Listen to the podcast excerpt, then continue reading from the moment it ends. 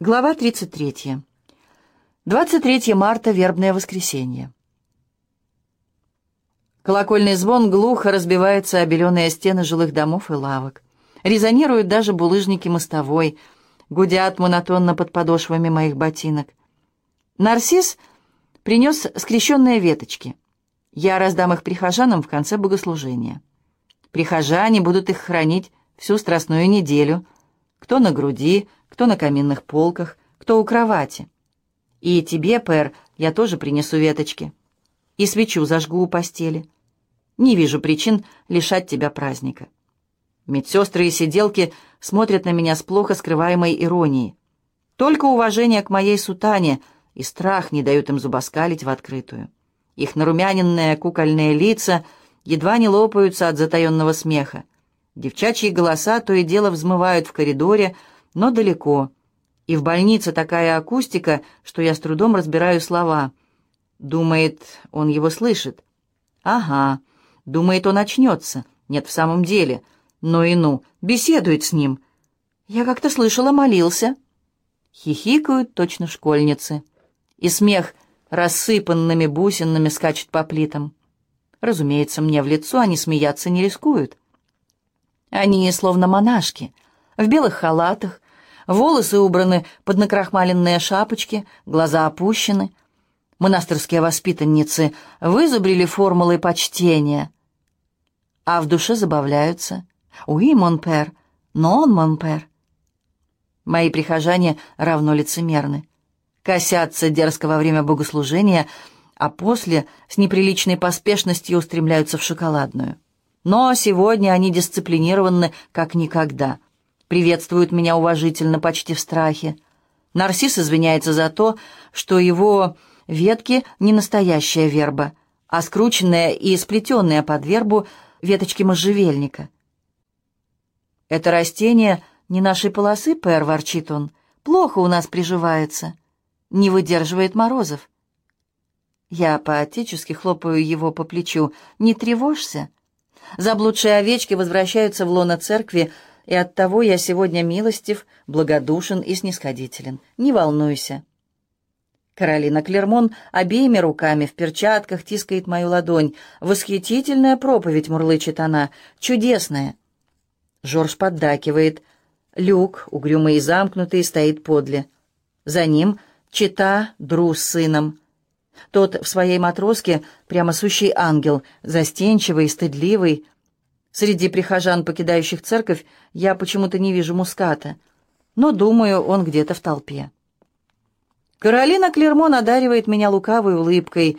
«Все идет, как мы и задумали», — с удовлетворением докладывает она. «Мы собрали сто с лишним подписей против этого праздника шоколада», — перебиваю я ее тихо, недовольна. Здесь слишком многолюдно, чтобы обсуждать столь щепетильные вопросы. Она не понимает намека. «Ну, конечно», — возбужденно восклицает она. «Мы распространили 200 листовок, собрали подписи у половины населения Ланскне, обошли все дома». Она запинается и скрупулезно прибавляет «ну, почти все» и ухмыляется, за некоторым очевидным исключением. «Ясно», — ледяным тоном отвечаю я, — «давайте все же обсудим это как-нибудь в другой раз». Наконец-то она замечает мое недовольство, краснеет, разумеется, Пэр. Она, безусловно, права. Их агитация принесла свои плоды. Уже несколько дней покупатели в шоколадной редкость. В конце концов, в таком маленьком городке, как Ланскне, неодобрение городского совета, как и молчаливое порицание церкви, далеко не пустяки. Покупать, шиковать, объедаться под пристальным осуждающим взором. Тут мужество потребуется побольше. Бунтарский дух нужен помощнее, чем приписывает нашему народу Роше. Да и вообще, сколько она здесь живет? Заблудшая овца всегда возвращается в стадо пер, повинуясь инстинкту. Роше в их жизни — минутное развлечение, не более того. В итоге они неизменно возвращаются к привычному. Я не обманываюсь на их счет. Ими движут не искреннее раскаяние или духовность, овцы не рассуждают, а заложенные с пеленок здоровые инстинкты — где бы они ни блуждали умами, ноги сами несут их домой. На меня накатывает безграничная любовь к ним, к моей пастве, к моим несмышленым детям. Я хочу пожимать им руки, касаться их теплой глупой плоти, упиваться их благоговением и доверием. Я ведь об этом и молился, Пэр. Этот урок мне и суждено было познать. И вновь я взглядом ищу в толпе муската. Он всегда ходит в церковь по воскресеньям, а сегодня воскресенье особенное, он не мог пропустить. Однако толпа редеет, а я по-прежнему его не вижу. И на причастие он не явился. Не мог же он уйти, не переговорив со мной. Наверное, ждет меня внутри, убеждаю я себя. Он очень расстроен из-за жены, возможно, нуждается в новых наставлениях. Груда веточек возле меня уменьшается. Каждую я окунаю в святую воду. Шепчу благословение, всякого беру за руку. Люк Клермон отдергивает руку, что-то сердито бормочет себе под нос. Мать вяло его упрекает, посылая мне заискивающую улыбку поверх склоненных голов. Муската не видать. Я оглядываю церковь. Пусто. Лишь у алтаря несколько стариков преклонили колено — да святой Франциск у входа, обескураживающе радостный для святого, в окружении гипсовых голубей. Улыбается, точно псих или пьяница. Божьему человеку такая улыбка совсем не к лицу. Во мне ворочается раздражение. И кто додумался поставить эту статую так близко к воротам? Я бы предпочел, чтобы тезка мой был величавее и внушительнее. А этот нескладный, ухмыляющийся дурень словно издевается надо мной — Вытянул одну руку, не понять зачем, то ли благословляет, то ли что еще, а другой прижимает гипсового голубя к круглому брюху, словно грезит о пироге из голубятинки. Я пытаюсь вспомнить, где стоял святой Франциск до того, как мы покинули Ланскнеппер. Здесь же у входа, или его потом передвинули, быть может, завистники желали высмеять меня — Святому Иерониму, в честь которого построен храм, место отведено куда скромнее. Он едва заметен в темной нише, а у него за спиной выполненное маслом почерневшее полотно. Старый мрамор, из которого святой Иероним высечен, пожелтел от дыма тысяч свечей.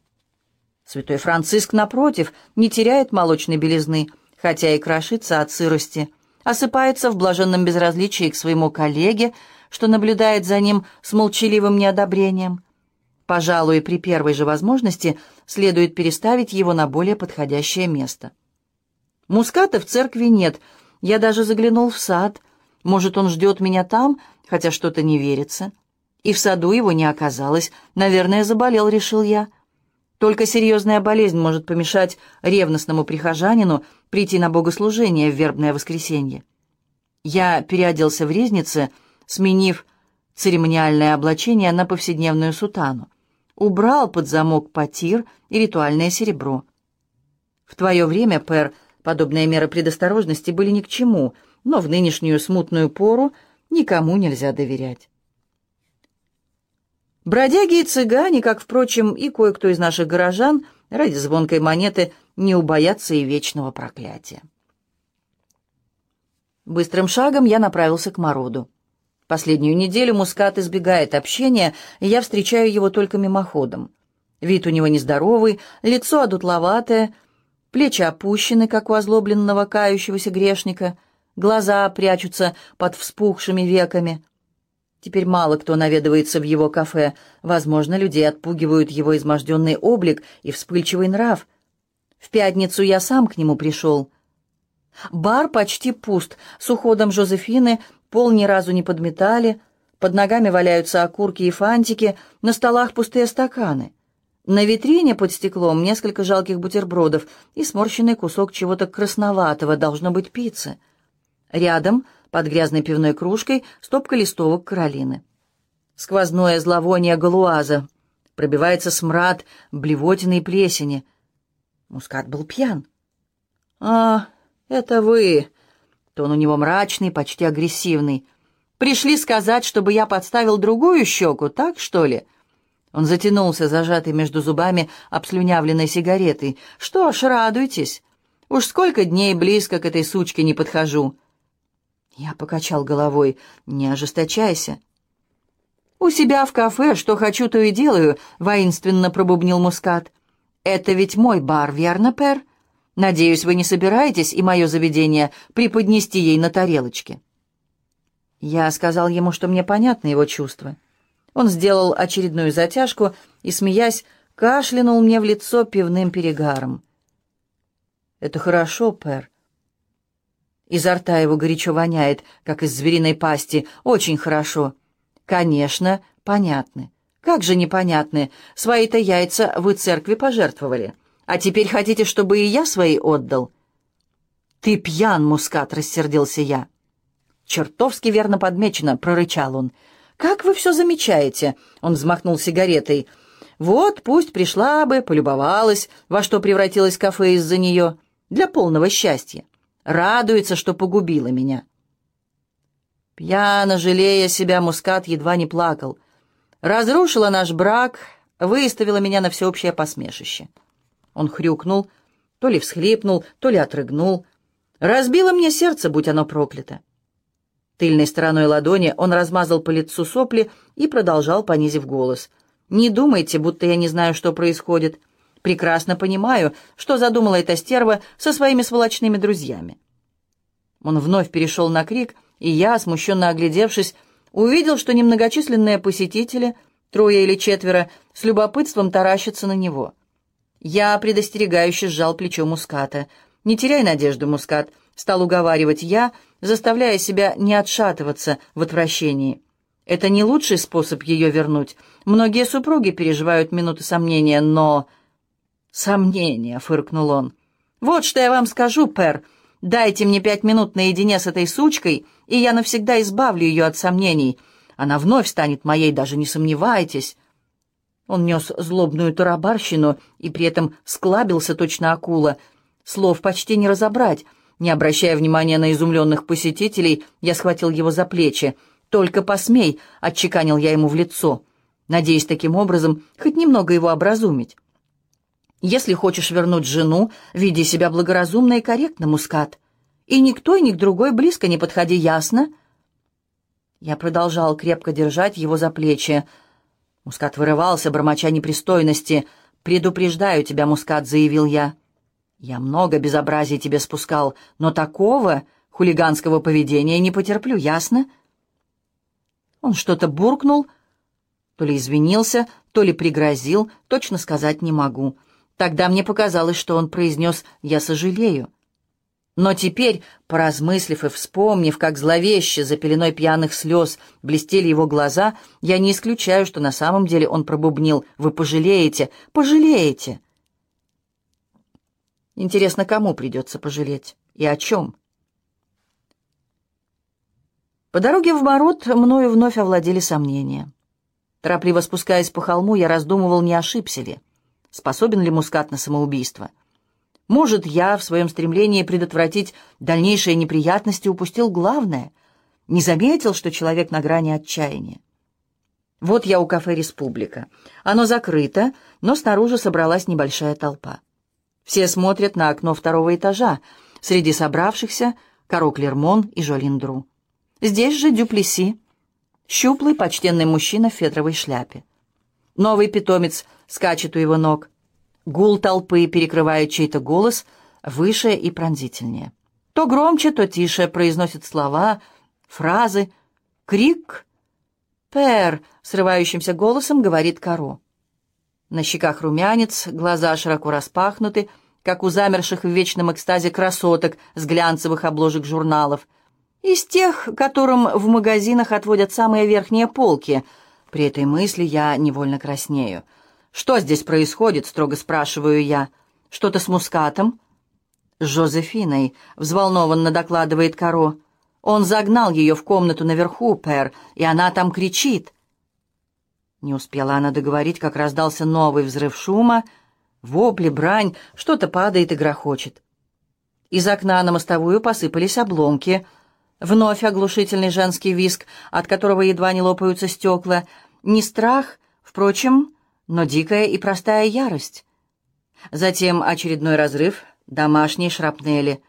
Летят книги, коврики, пластинки, каминные украшения. Стандартные боеприпасы для выяснения семейных отношений. «Мускат!» — кричу я в окно. «Ты меня слышишь? Мускат!» В воздухе со свистом проносится пустая птичья клетка. «Мускат!» Мой голос остается безответным. Какофония в доме нечеловеческая, словно там воюют тролль и гарпия.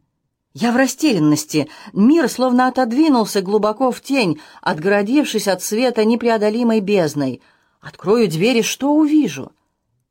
На одно жуткое мгновение я во власти давнего воспоминания.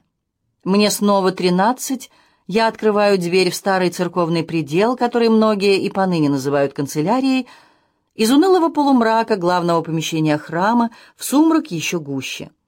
Мои ноги беззвучно ступают по гладкому паркету, а в ушах бьется и стонет незримый монстр. Открываю дверь, в горле колотится застрявшее сердце — кулаки сжаты, глаза вытаращены, и вижу на полу бледный силуэт выгибающегося чудовища.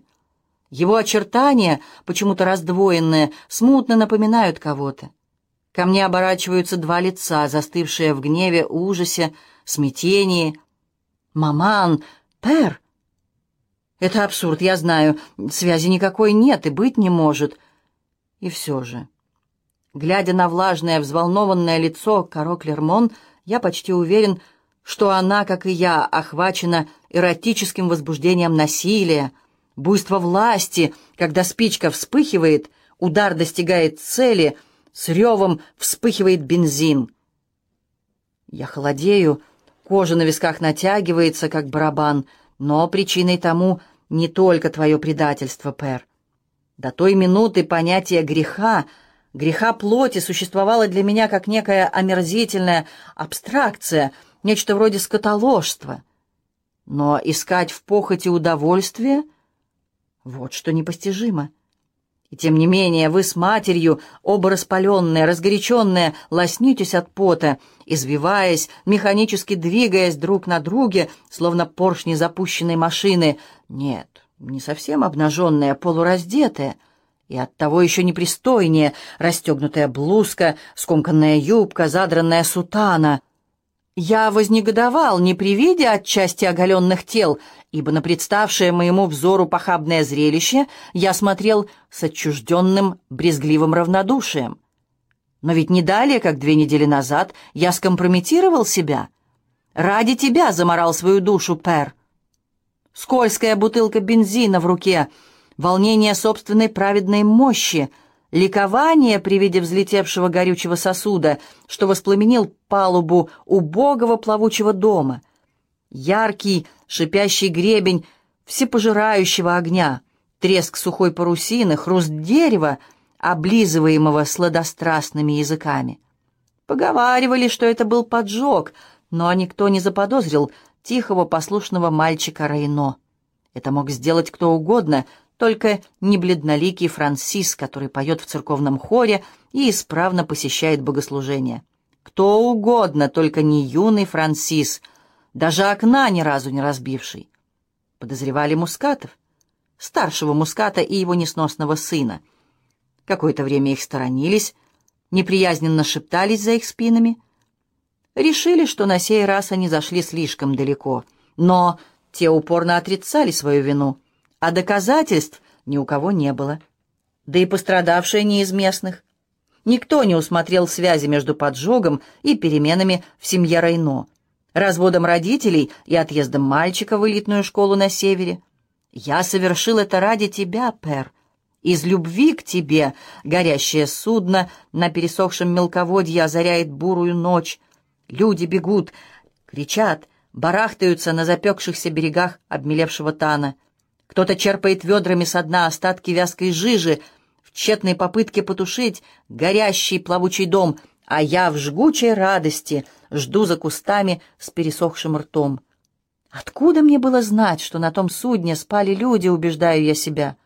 Погруженные в глубокое пьяное забытье, они не очнулись, даже когда вокруг заревел огонь. Потом они мне часто снились, обугленные, друг в друга вплавленные тела, абсолютные любовники. Долгие месяцы я кричал по ночам, представляя, как они с мольбой тянут ко мне руки, побелевшими губами выдувают пепел, шепча мое имя. Но ты отпустил мне мой грех, Пер. Погибшая в огне всего лишь пьяница и его шлюха, сказал ты мне. Никчемные обломки на вонючей реке. За их жизни я расплатился, прочтя двадцать раз «Отче наш» и столько же раз «Ава Мария». Воры, осквернявшие нашу церковь, оскорблявшие нашего священника, большего не заслуживают. А я молод, меня ждет блестящее будущее, и мои любящие родители ужасно опечалятся, очень расстроятся, если узнают. И потом, доказывал ты? Это вполне мог быть несчастный случай. Как знать, сказал ты. На все воля Божья. Я поверил или сделал вид и до сих пор благодарен. Кто-то трогает меня за плечо, я испуганно вздрагиваю.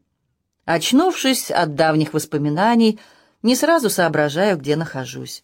Рядом стоит Арманда, ее умные черные глаза сверлят меня. С ней Дюплеси — «Ты собираешься что-нибудь предпринять, Франсис? Или будешь ждать, пока этот Боров-Мускат ее убьет?» — сердито спрашивает Армандо.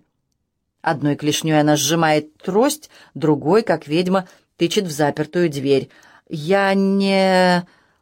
Я не узнаю свой голос, вдруг ставший по-детски жалким и песклявым. «Я не вправе вмешиваться. Чепуха!» Она бьет меня тростью по рукам. «Я намерена это прекратить, Франсис. Ты идешь со мной или будешь торчать тут целый день?» Не дожидаясь ответа, она проталкивается к двери кафе. «Там закрыто», — пищу я. Армандо пожимает плечами, набалдашником трости выбивает стекло на одной створке. «Ключ в замке», — рявкает она. «Поверни его, Гийом, я не дотянусь». Дверь распахивается. Следом за Армандой я тащусь наверх. Крики и звон стекла громким эхом отзываются в лестничном пролете.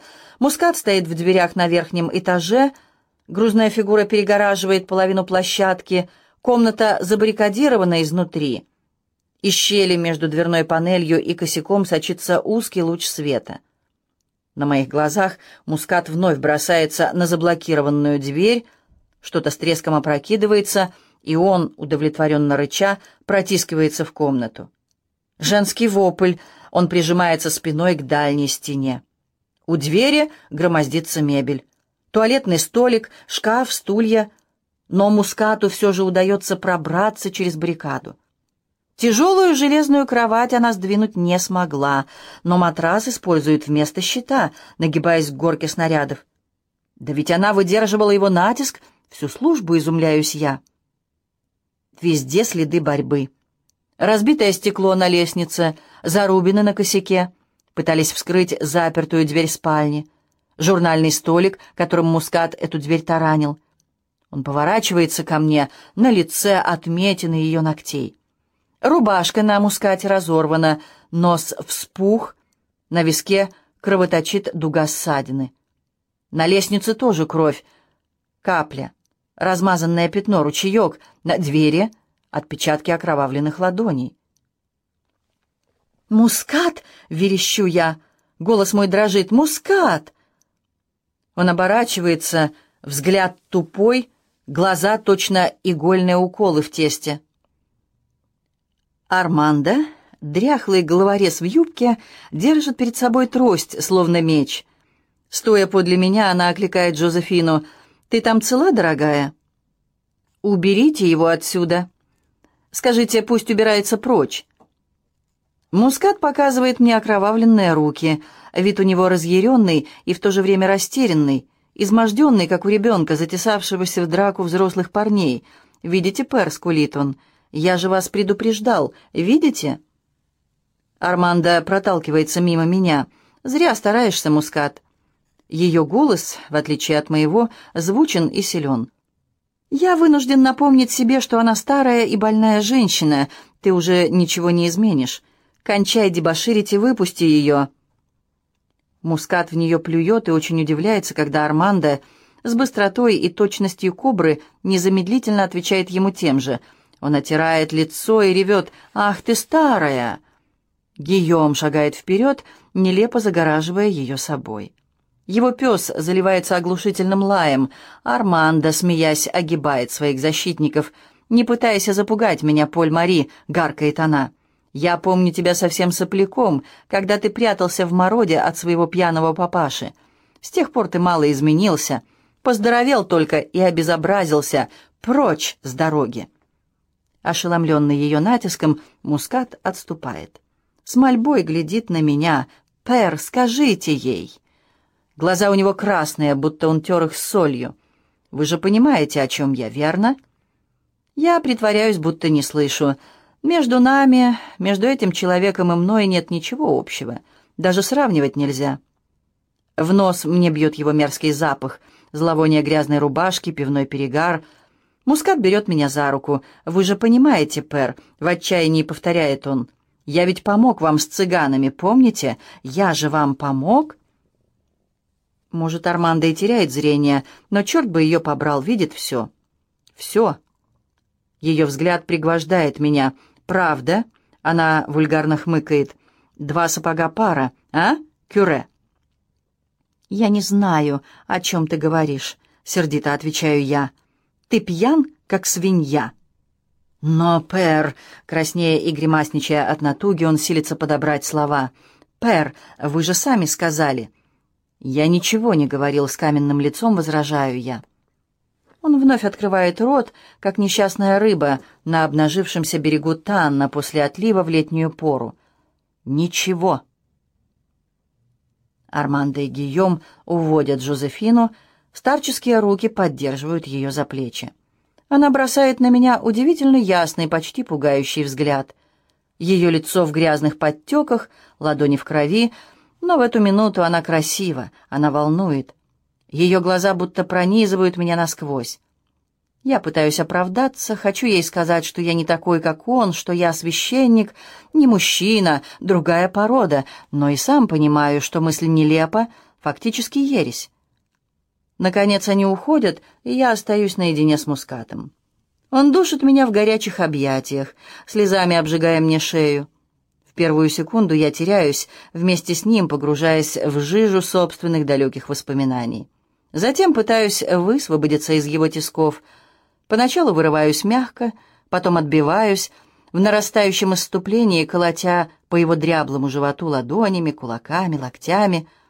Он о чем-то умоляет меня, а я, заглушая его мольбы, визжу не своим голосом. «Оставь меня, ублюдок, ты все испортил! Ты...» «Франсис, прости, я... Пэр! Все испортил, все! Убирайся!»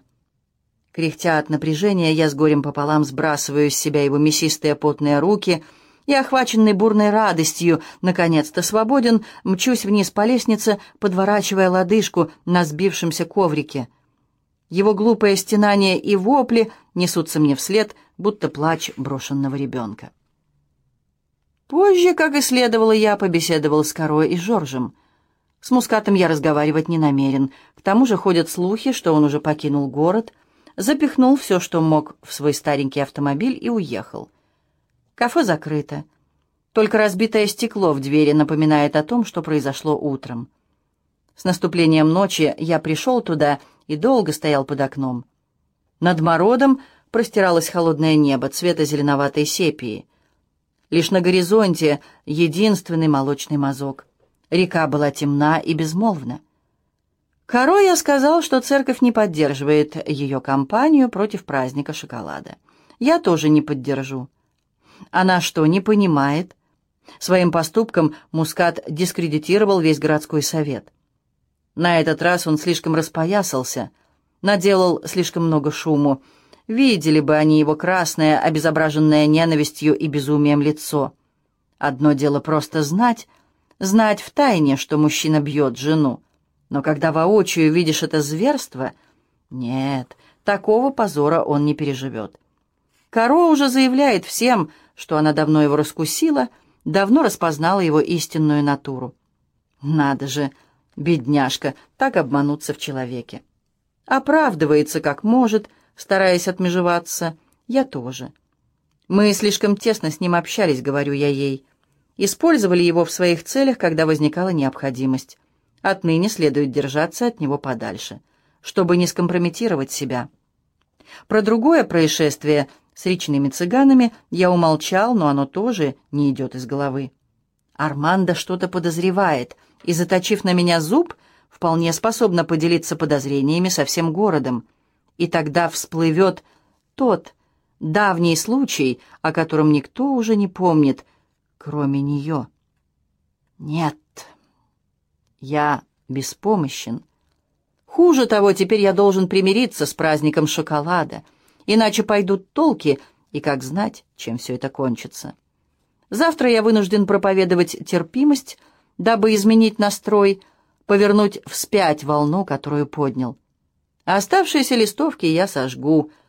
Плакаты, кое полагалось распространить от Ланскне до Монтабана, тоже уничтожу. У меня разрывается сердце, Пер, но выхода нет. Скандал меня погубит.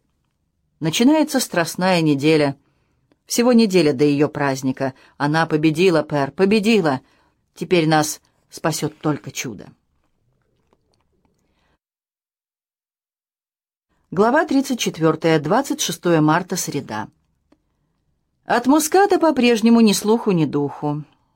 Жозефина почти весь понедельник просидела в миндале, но вчера утром решила вернуться в кафе. На этот раз с ней пошел Ру, но в кафе никого. Царит полный хаос. Очевидно, слухи не обманули. Мускат уехал. Ру, доделав спальню Анук на чердаке, уже начал приводить в порядок кафе. Врезал новые замки, содрал старый линолеум с пола и грязные занавески с окон.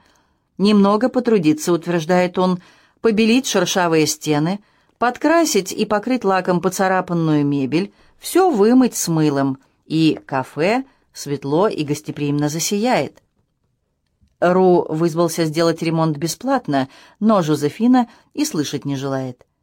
Мускат, разумеется, опустошил их семейную копилку, но у нее есть свои небольшие сбережения, а новое кафе, она уверена, будет приносить неплохой доход. Выцветшую вывеску «Кафе Республика», прибитую над входом 35 лет назад, сменила другая, сделанная на лесопилке Клермона. От руки на ней написано «Кафе Мород». Еще над дверью появился полосатый красно-белый навес, близнец моего. Внезапно потеплело, и в железных ящиках герань нарцисса стремительно разрослась, расцвела, украшая алыми бутонами окна и стены. Армандо любуется кафе Жозефины из своего сада у подножия холма. «Она умница», — грубовато говорит мне старушка. «Теперь прекрасно заживет без своего алкаша». Ру временно переселился в одну из свободных комнат кафе, а Люк занял его место подле Арманды, к глубокому неудовольствию матери. «Тебе нельзя там жить», — визгливо выговаривает она. Я стою на площади и вижу, как они идут из церкви. Он в воскресном костюме, она в одном из своих бесчисленных пастельных костюмов двоек. Волосы упрятала под шелковый шарф, только до, до дня рождения — он вежлив, но не преклонен, а то она ведь совсем одна. Вдруг с ней опять случится приступ. «Вздор!» — отмахивается она. «Я объясню тебе, что она делает. Пытается вбить клин между нами.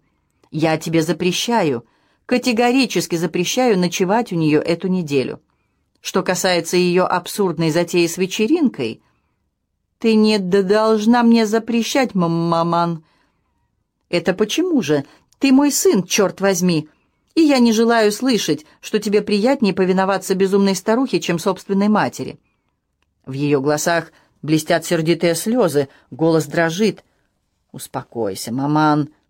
Нытье матери его не трогает, но он обнимает ее за плечи. «Это же ненадолго, только до дня рождения. Об... обещаю». «Кстати, ты тоже приглашена. Она будет счастлива, если ты попридешь. Я не желаю там быть. Капризно, слезливо, точно переутомившийся ребенок. Люк пожимает плечами. «Ну, не приходи.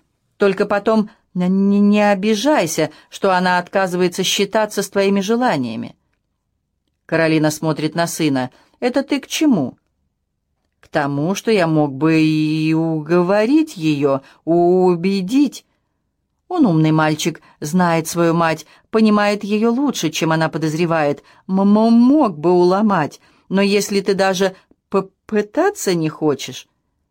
Я этого не говорила. Внезапно смягчившись, она крепко обнимает сына. «Ах ты моя умница!» Хорошее настроение вернулось к ней. «Ты ведь поможешь, правда?» Она звонко чмокает его в щеку. Люк терпеливо сносит ее ласки. «Мой хороший, умный мальчик», — нежно повторяет она, и они рука об руку продолжают путь. Люк уже выше матери, внимательно смотрит на нее сверху вниз, как снисходительный родитель на непослушного ребенка. О да, он хорошо ее изучил. Теперь, когда у Жозефины появились собственные заботы, я вынуждена готовиться к празднику шоколада фактически одна. К счастью, большая часть работы уже сделана. Осталось упаковать несколько десятков коробок. Я тружусь вечерами, делаю пирожные и трюфели, пряничные колокольчики и позолоченные, другие вещички. Мне, конечно, не достает ловких рук Жозефины, в совершенстве освоившей искусство упаковки и украшения готовых сладостей. Но Анук помогает как может, расправляет целлофановые рюши и налепляет шелковые розочки на бесчисленные саше – Витрина, где я выкладываю воскресную экспозицию, временно затянута белой папиросной бумагой, и снаружи магазин почти таков, как в день нашего приезда. Анук украсила бумажную ширму разноцветными бумажными силуэтами яиц и животными, а в центр поместила большой плакат, гласящий «Площадь Святого Иеронима в воскресенье. Грандиозный фестиваль шоколада».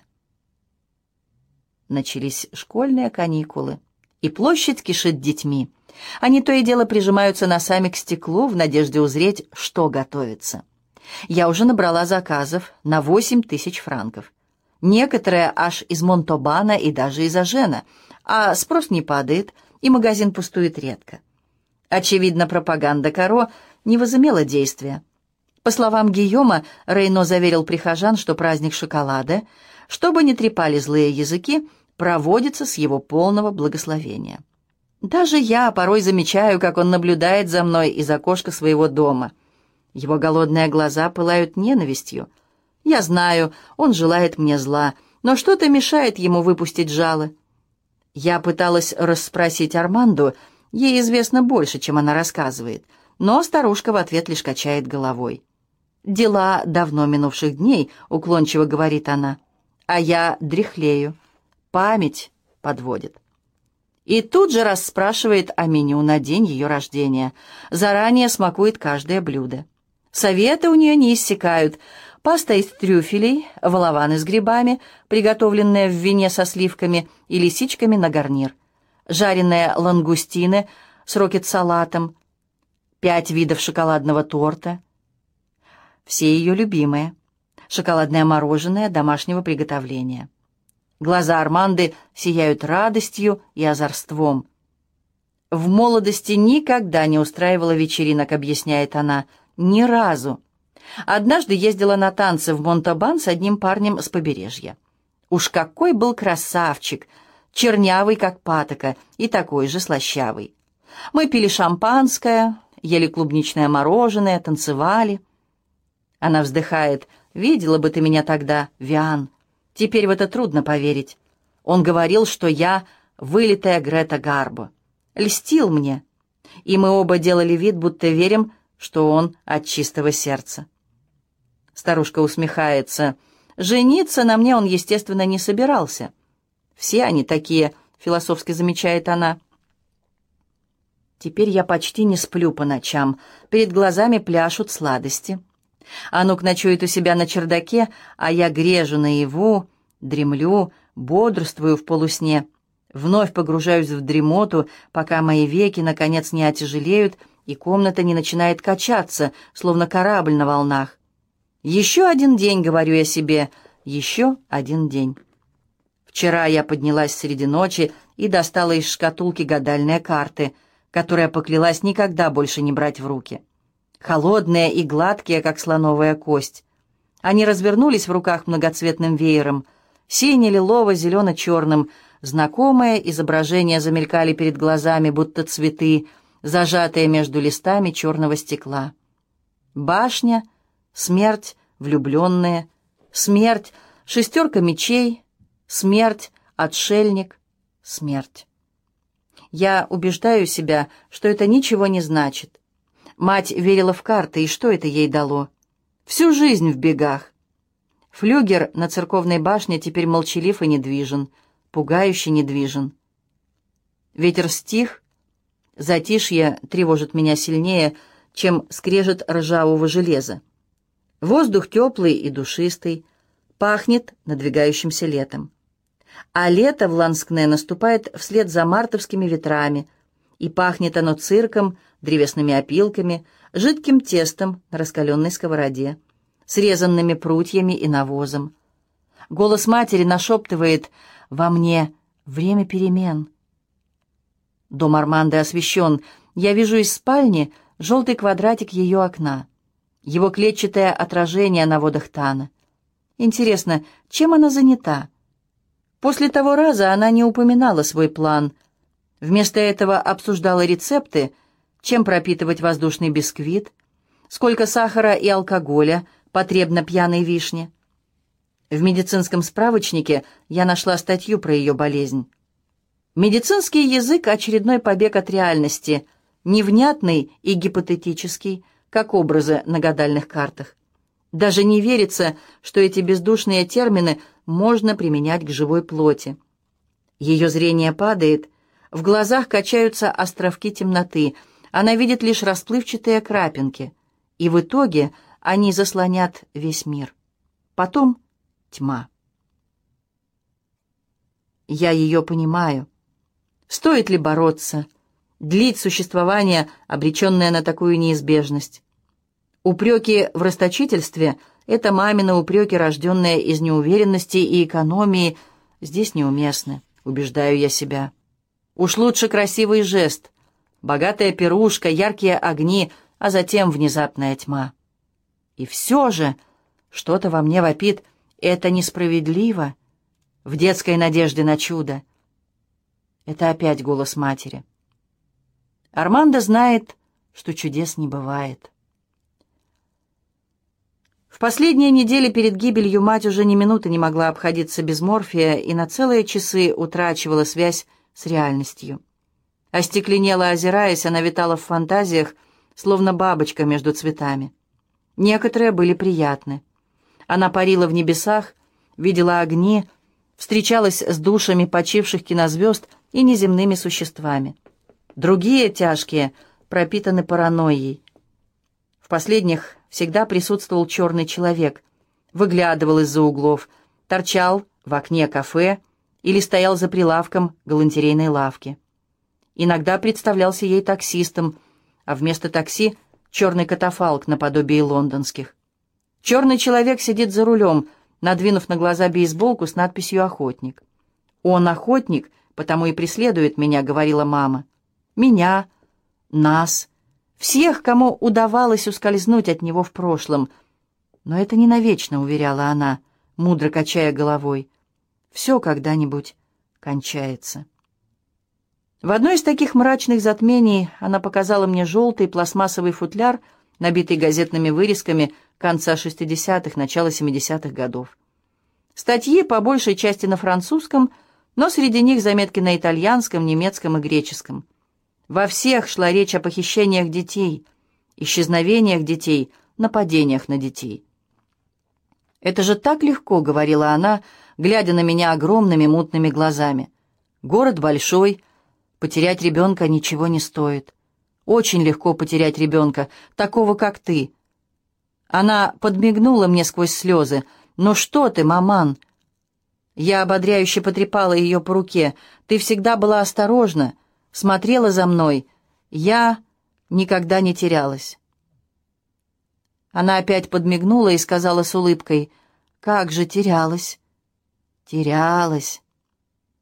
Кривя лицо в улыбке, она невидяще уставилась в пространство. Ее пальцы в моей руке, точно связка сухих прутьев.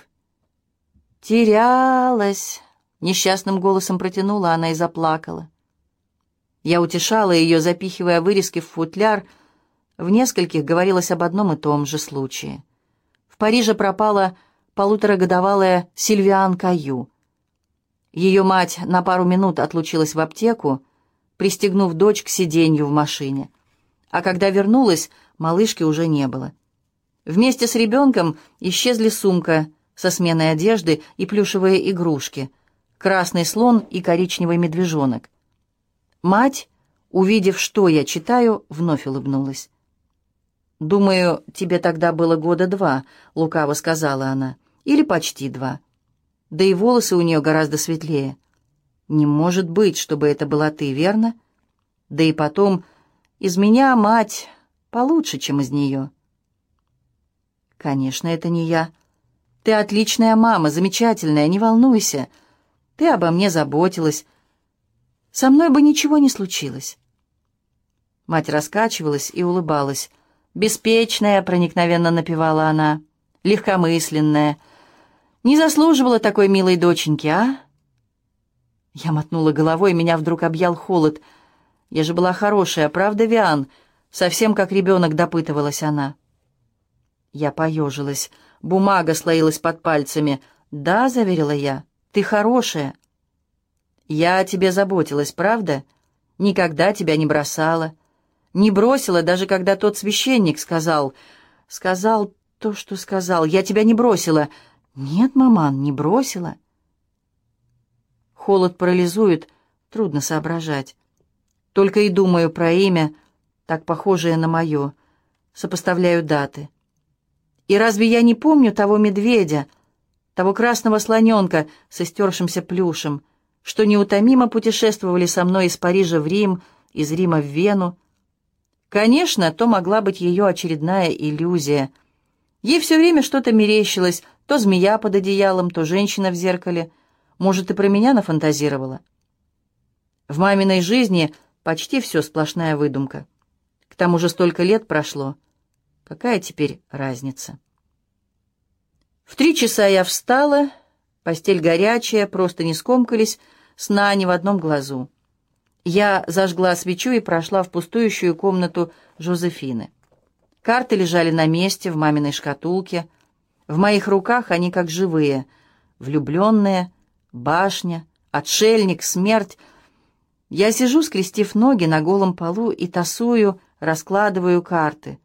Отнюдь не для того, чтобы убить время. Рушится башня, падают люди. Что это означает, понятно. Мой извечный страх непостоянства. Страх перед дорогой, боязнь утрат. Отшельник, капюшон наполовину скрывает его лукавое бледное лицо с впалыми щеками, очень похож на Рейно. Смерть я знаю хорошо, потому заученным жестом машинально выкидываю вилкой пальцы на карту — прочь. Но влюбленные... Я подумала о Ру и Жозефине. Они даже не подозревают, сколько у них общего. И не смогла подавить в себе зависть. И все же я чувствую, эта карта выдала еще не все свои секреты. В комнате запахло сиренью, может, в одном из маминых флаконов треснула пробка. Мне тепло, несмотря на ночную прохладу, под ложечкой горячо. Ру, Ру. Дрожащими пальцами я поспешно перевернула карту. Еще один день. Что бы это ни было, оно еще день подождет. Я опять стала тасовать карты, но мне не хватало сноровки матери, и колода посыпалась на деревянный пол. Отшельник упал лицом вверх. В мерцании свечи он как никогда похож на Рейно. В тенях его лицо зловеще улыбается. «Я найду способ расправиться с тобой», — обещает он. «Ты думаешь, что победила, но я все равно отомщу». Его желчь обжигает кончики пальцев. Мама назвала бы это знамением. Внезапно, в порыве, природа которого мне и самой не ясна, я схватила отшельника и сунула в пламя свечи. Огонь полизал твердую карту, потом она запузырилась, Бледное лицо исказилось в гримасе и почернело. «Я тебе покажу», — шептала я. Только попробуй вмешаться. Я...» Карта вспыхнула, и я бросила ее на пол. Огонь угасал, плюясь искрами и пеплом. Я ликовала. «Ну, кто теперь звонит в колокол? А, мама?» И все же сегодня мне чудится, будто я стала игрушкой в чьих-то руках. По чьему-то наущению вытащила наружу то, что лучше было бы не обнажать. Я не сделала ничего дурного, успокаиваю я себя. У меня не было злого умысла. А тревога не проходит. Я легка, невесома, как пушинка, молочая. Готова лететь, куда прикажет ветер. Глава 35. 28 марта. Страстная пятница. «Знаю, я должен быть со своей паствой, Пер. Воздух в церкви сгустился от благовоний, убранство траурное, только пурпур и чернь. Ни единого серебряного предмета, ни одного цветка. Я должен быть там. Сегодня величайший день в моей жизни, Пер. Торжественность, благочестие, гигантским подводным колоколом гудит орган. Церковные колокола, разумеется, молчат. В знак скорби по распятому Христу — я сам в черном и пурпуре. Голос мой модулирует в тон органу. Они смотрят на меня во все глаза. Взгляды у всех серьезные. Сегодня здесь даже вероотступники, напомаженные в строгих одеждах. Их нужды, их ожидания заполняют пустоту в моей душе. На краткое мгновение меня захлестывает беспредельная любовь к ним. Я люблю их за все. За грехи, за искупление, за их мелочные заботы, за их ничтожность. Я знаю, ты понимаешь, ибо тоже был их пастырем. В определенном смысле ты, как и Господь наш, принял смерть ради них, дабы защитить их от своих грехов и от их собственных. Они ведь так ни о чем и не узнали, верно, Пер? Я ничего им не открыл. Но когда я увидел тебя и мою мать в канцелярии, «Обширный инсульт», — сказал врач. «Видимо, очень сильное потрясение. Ты замкнулся, ушел в себя, но я знаю, ты слышишь меня и видишь лучше, чем прежде. Я уверен, что однажды ты к нам вернешься. Я постился и молился, Пэр, смирял себя, и все же я недостоин. Осталось одно — то, чего я не свершил». После службы ко мне подошла девочка, Матильда Арнольд. Вложив свою ручку в мою, она прошептала с улыбкой, «А вам они тоже принесут шоколад, мсье Лекре?» «Кто должен принести мне шоколад?» — озадачился я. «Колокола, конечно», — нетерпеливо хихикнула она. «Летающие колокола». «А, колокола, конечно». В растерянности я не сразу нашел, что ответить. Матильда настойчиво подергала меня за сутану. «Ну да, колокола. Они полетят в Рим к папе и вернутся с шоколадом. Они одержимы шоколадом. Шоколад их припев шепотом, в голос, хором, о чем бы они ни думали». «Почему все только и твердят о шоколаде?» — взревел я, не сдержав гнева. Личико девочки сморщилось в смятении и ужасе, и она с плачем кинулась от меня через площадь. Опомнившись, я окликнул ее, но было поздно. Лавка с витриной, затянутой подарочной бумагой, издалека торжествующе мне ухмылялась. Сегодня вечером будет исполнен обряд погребения тела Христова в гробу Господнем. Дети разыграют сцену последних минут жизни Христа, и в церкви — Едва померкнет свет, зажгутся свечи. Для меня это одно из самых волнующих событий в году, ибо в эти мгновения они, мои дети, все в темном, серьезные и степенные, принадлежат только мне. Не станут ли они нынче думать о страданиях Иисуса и таинстве причастия? Или будут облизываться в предвкушении непотребного обжорства? Ее росказни о летающих колоколах и пиршестве заразительны, вводят в искус незрелые души. Я тоже пытаюсь их соблазнить, проповедуя выгоды благочестия, но мрачному великолепию церкви не сравнится с ее коврами-самолетами. После обеда я навестил Арманду. У нее сегодня день рождения, и в доме царит суета. Я, конечно, знал, что она собирает гостей, но подобного размаха не мог себе представить. Каро упоминала о вечеринке раз или два.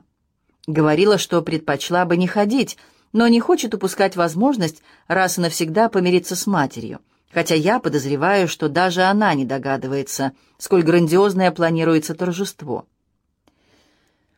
На кухне я застал Виан Роше, она возилась там с раннего утра. Жозефина Мускат предложила готовить в кафе. В домике Арманды слишком тесно, и, прибыв туда, я увидел, как целая фаланга помощников тащит блюда, кастрюли и супницы из кафе в дом именинницы. Из распахнутого окна пахло пряно и густо. У меня невольно потекли слюнки. В саду работал нарцисс, цеплял цветы и ветви на шпалеру между домом и калиткой. Впечатление потрясающее.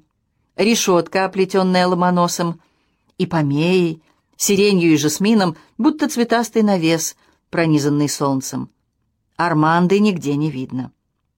Меня коробила эта показная неумеренность. Устроить банкет в Страстную Пятницу — на это способна только Арманда. Столь вопиющая пышность, цветы, еда, обложенные льдом ящики с шампанским у двери — это же кощунство, глумление над жертвой сына Господня. Завтра непременно с ней поговорю. Я хотел было уйти, но заметил Гийома Дюплесси. Тот стоял у стены и гладил одну из кошек Арманды. Учтиво приподнял шляпу. «Помогаете?» — осведомился я. Гийом не отрицал. «Да», — вызвался пособить, — кивнул он. «Здесь до вечера, ох, еще сколько дел». «Ваше участие меня удивляет», — попенял я, — «да еще в такой день». На этот раз Армандо переусердствовала. Такие расходы, не говоря о неуважении к церкви. «Она вправе отменить свой маленький праздник», — тихо ответил Гийом, пожимая плечами. «Она погубит себя обжорством», — сердито заметил я. «Пожалуй, она уже в том возрасте, когда может поступать, как считает нужным», — сказал Гийом. Я с осуждением уставился на него. Он сильно изменился с тех пор, как начал общаться с этой Роше. Скорбное смирение в его лице уступило место своей волею на грани наглости. «И мне не нравится, что родные Арманды вмешиваются в ее жизнь», — упрямо добавил он. Я пожал плечами. «А меня удивляет, что вы взяли ее сторону. От вас я этого не ожидал». «Жизнь полна сюрпризов», — ответил Гийом. «Если бы...» Глава 36. 28 марта. Страстная пятница. В какой-то момент, довольно быстро я забыла, по какому поводу торжество, и увлеклась. Анук играла в мороде, а я руководила приготовлениями к самому грандиозному и богатому пиршеству, какое мне доводилось устраивать и тонуло в сочных деталях. В моем распоряжении три кухни — в огромных печах миндаля я пеку торты, в кафе «Мород» готовлю морепродукты, в крохотной кухоньке Арманды супы, овощи, приправы и гарниры. Жозефина хотела одолжить Арманде столовые приборы и тарелки, но старушка с улыбкой покачала головой. «Посуда есть», — ответила она. И действительно, в четверг с позаранку прибыл фургон с эмблемой крупной фирмы из Лиможа доставил два ящика с бокалами и столовым серебром и ящик с посудой из тонкого фарфора. Все упаковано в стружку. «Не как внучку замуж вы даете, а?» С улыбкой поинтересовался водитель, забирая у Арманды подписанные чеки. Старушка весело хмыкнула. «Может и так», — сказала она. «Может и так». Всю пятницу она была бодра, якобы надзирала за приготовлениями, но на самом деле путалась под ногами. Словно шаловливый ребенок совала пальцы в соусы, снимала крышки с блюд и заглядывала в горячие кастрюли, пока я, наконец, не упросила Гийома свозить ее на пару часов к парикмахеру Важен, хотя бы для того, чтобы не мешала. Вернулась она преобразившаяся, с элегантной стрижкой, в новой модной шляпке, в новых перчатках, в новых туфлях. Туфли Перчатки и шляпка вишневые, ее любимый цвет. понемногу избавляюсь от черного», — радостно доложила Армандо, усаживаясь в кресло-качалку, чтобы наблюдать за приготовлениями. «К концу недели, глядишь, совсем осмелею и куплю себе красное платье. Явлюсь в нем в церковь, представляешь? Блеск». «Отдохните», — строго сказала я. «Вам целый вечер принимать гостей. Не хватало еще, чтобы вы уснули за десертом». «Не усну», — заверила меня старушка, — но согласилась подремать часок на послеполуденном солнцепеке, пока я накрываю на стол. Остальные разошлись по домам, чтобы передохнуть и нарядиться к ужину. Стол огромный, непомерно огромный для маленькой гостиной Арманды. Если постараться, все приглашенные уместятся. Четыре человека тащили эту тяжелую махину из бархатного дуба в беседку, сооруженную нарциссом, под навес из листвы и цветов. Камчатная скатерть с изящной кружевной каймой пахнет лавандой, которой Армандо обложила ее давным-давно, сразу после свадьбы. «Подарок бабушке», — объяснила она. «Ни разу еще не пользовалась». Тарелки из лиможа белые, с желтыми цветочками по ободку, бокалы, три вида, хрустальные, отбрасывают радужные блики на белую скатерть, будто сотканные из солнечного света гнезда. В центре букет весенних цветов. Нарцисс принес. Возле тарелок аккуратно свернутые салфетки, на каждой именная карточка гостя. Армандо Вуазен, Виан Роше, Анук Роше, Каролина Клермон, Жорж Клермон, Люк Клермон, Гийом Дюплеси, Жозефина Боне, Жюльет Нарсис, Мишель Ру, Бланш Дюман, Серизет Плансон. Поначалу я не узнала последние два имени, но потом вспомнила Бланш и Зезет. Они так и жили на судне выше по реке. Очень удивилась, сообразив, что до этой минуты не знала, как зовут Ру. Думала, что это прозвище, потому что он рыжий.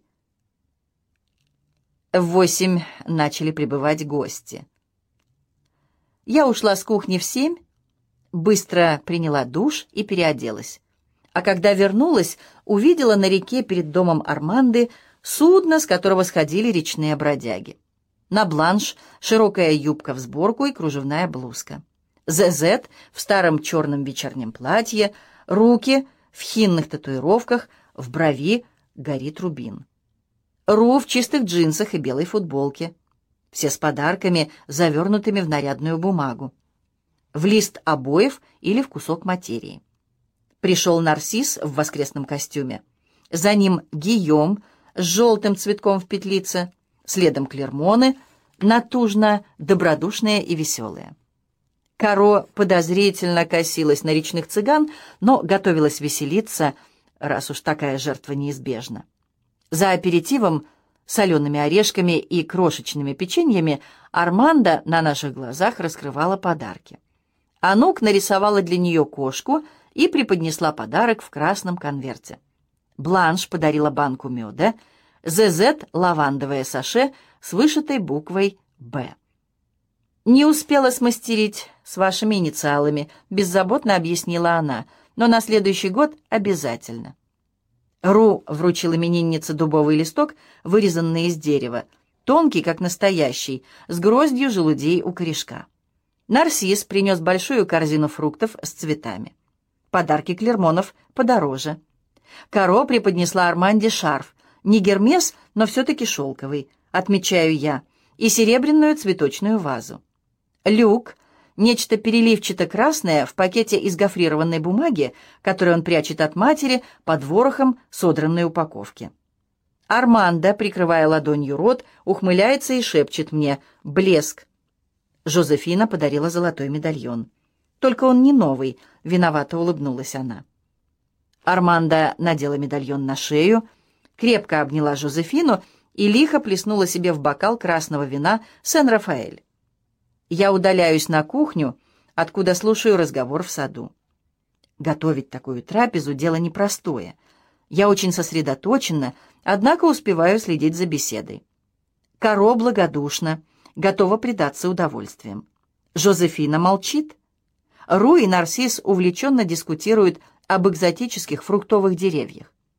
ЗЗ, небрежно держа на согнутой руке ребенка, Пескляво напевает какую-то народную песенку. Ее малыш тоже разукрашен хной.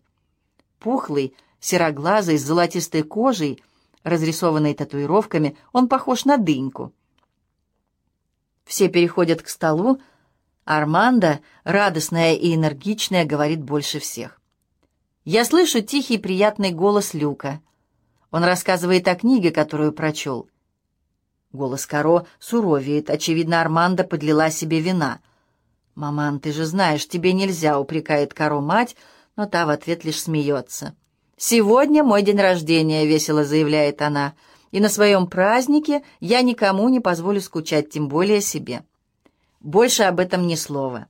Я слышу, как Зезет флиртует с Жоржем, а Ру с Нарциссом обсуждают сливы. «Лангедокская красавица», — важно провозглашает последний. «По мне, лучший сорт. Сладкая, маленькая, пушок, как на бабочкином крыле». Ру не согласен. «Мирабель», — твердо говорит он, — «единственная слива, которую стоит выращивать. Мирабель». Я отворачиваюсь к плите и некоторое время больше ничего не слышу. Меня никто не учил готовить, я самоучка, и учитель мой — одержимость. Мать колдовала над зельями и снадобьями. Я же переняла у нее навыки и возвысила до подлинного искусства. Мы с ней всегда были разными.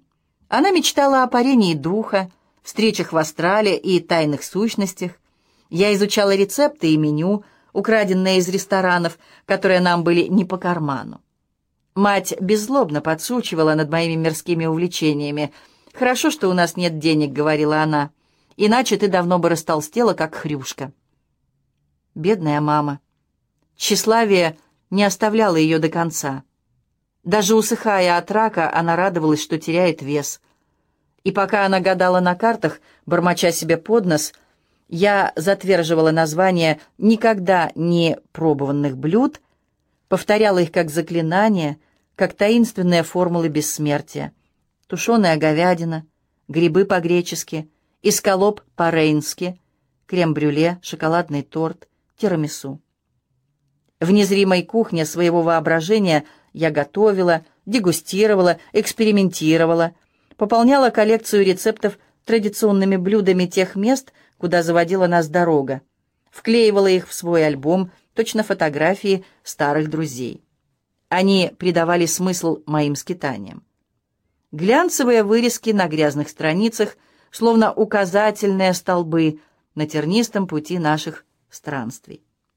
И сейчас я представляю их как давно забытых друзей, Томатный суп по-гасконски подаю со свежим базиликом и кусочками пирога.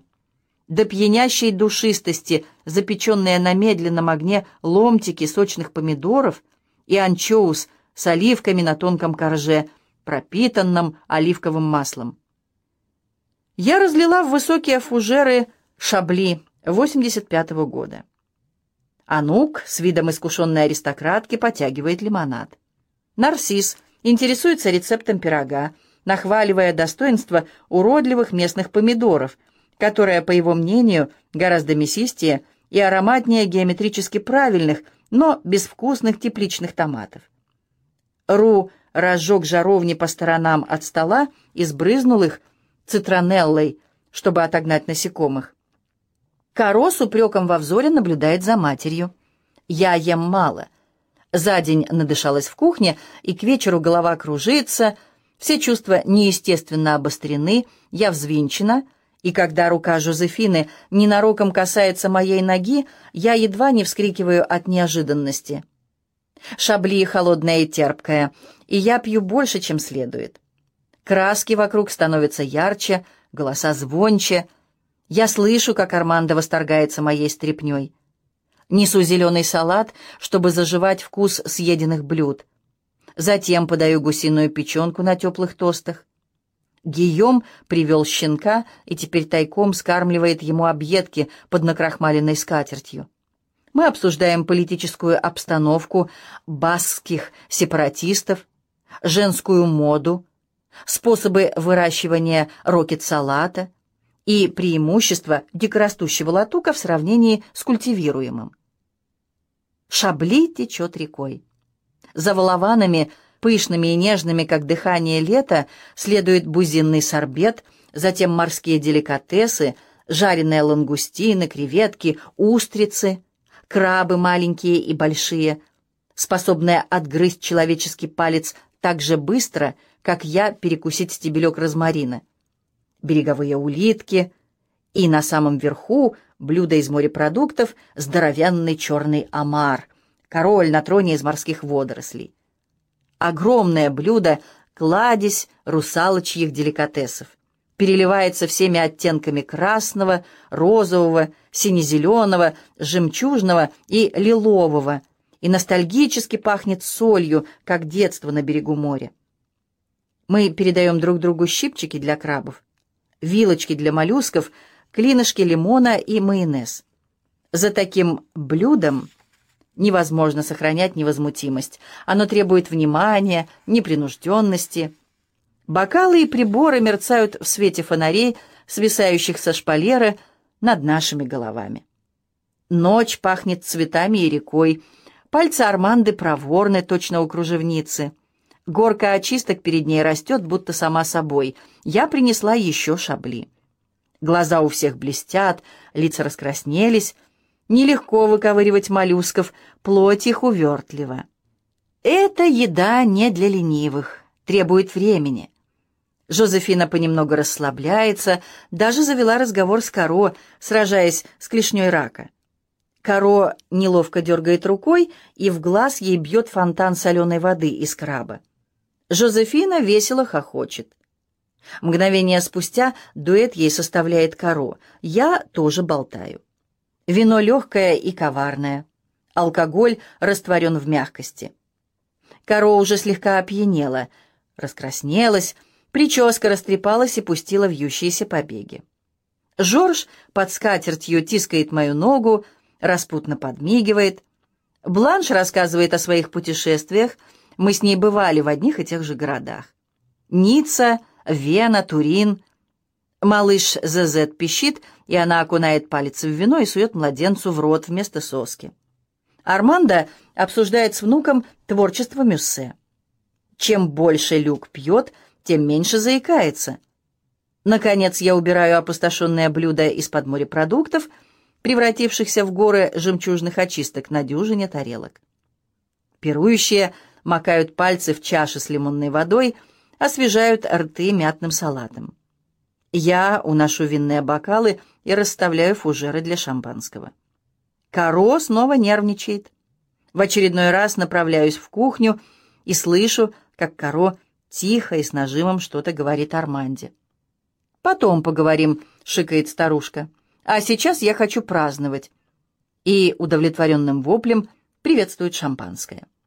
На десерт шоколадное фондю. Его готовят в ясный день. Облачность лишает расплавленный шоколад должного блеска.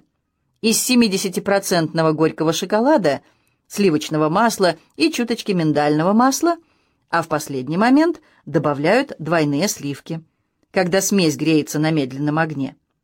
Обычно в нее макают кусочки пирога или фруктов на шпажках.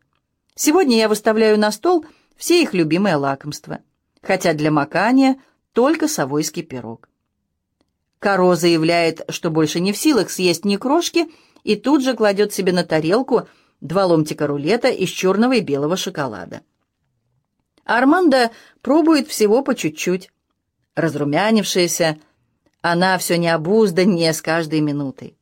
Жозефина объясняет Бланш, почему ушла от мужа. Жорж слащаво улыбается мне, прикрывая лицо измазанными в шоколаде пальцами. Люк поддразнивает Анук. Та уже клюет носом. Пес Гийома игриво грызет ножку стола. ЗЗ, ни капли не стесняясь, вытаскивает грудь и кормит малыша. Каро собирается было сделать ей замечание, но молчит, лишь недовольно передергивает плечами. Я откупориваю еще бутылку шампанского. «Ты точно хорошо себя чувствуешь?» — тихо пытает Арманду Люк. «Ничего не болит? Лекарства не забываешь принимать?» Армандо смеется. «Ты слишком много волнуешься», — укоряет она внука. В твоем возрасте это противоестественно. Наоборот, ты должен сам стоять на ушах, повергая в трепет свою мать, а не поучать бабушку. Настроение у нее по-прежнему приподнятое, но вид немного утомленный. Мы сидим за столом почти четыре часа, уже без десяти полночь. «Знаю», — с улыбкой ответствует Люк, «но я не спешу получить на наследство».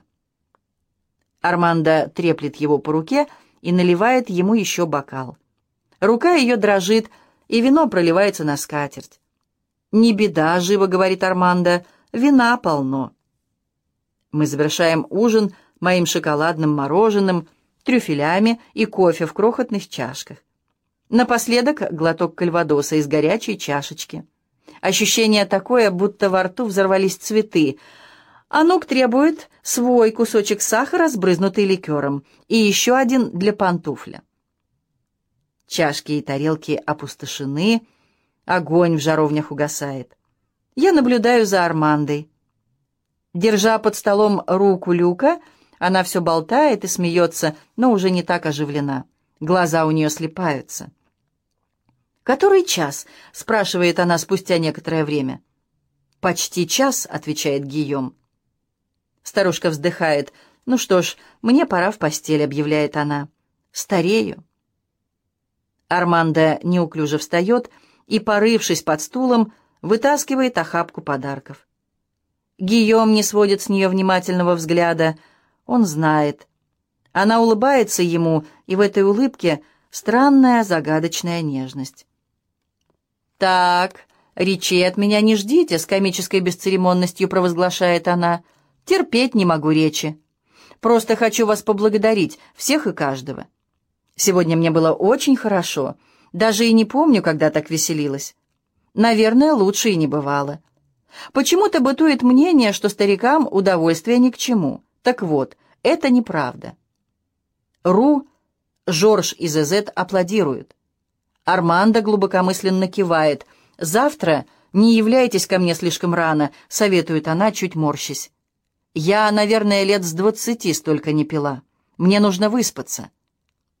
Она предостерегающе глядит на меня, рассеянно повторяет «нужно выспаться» и выбирается из-за стола.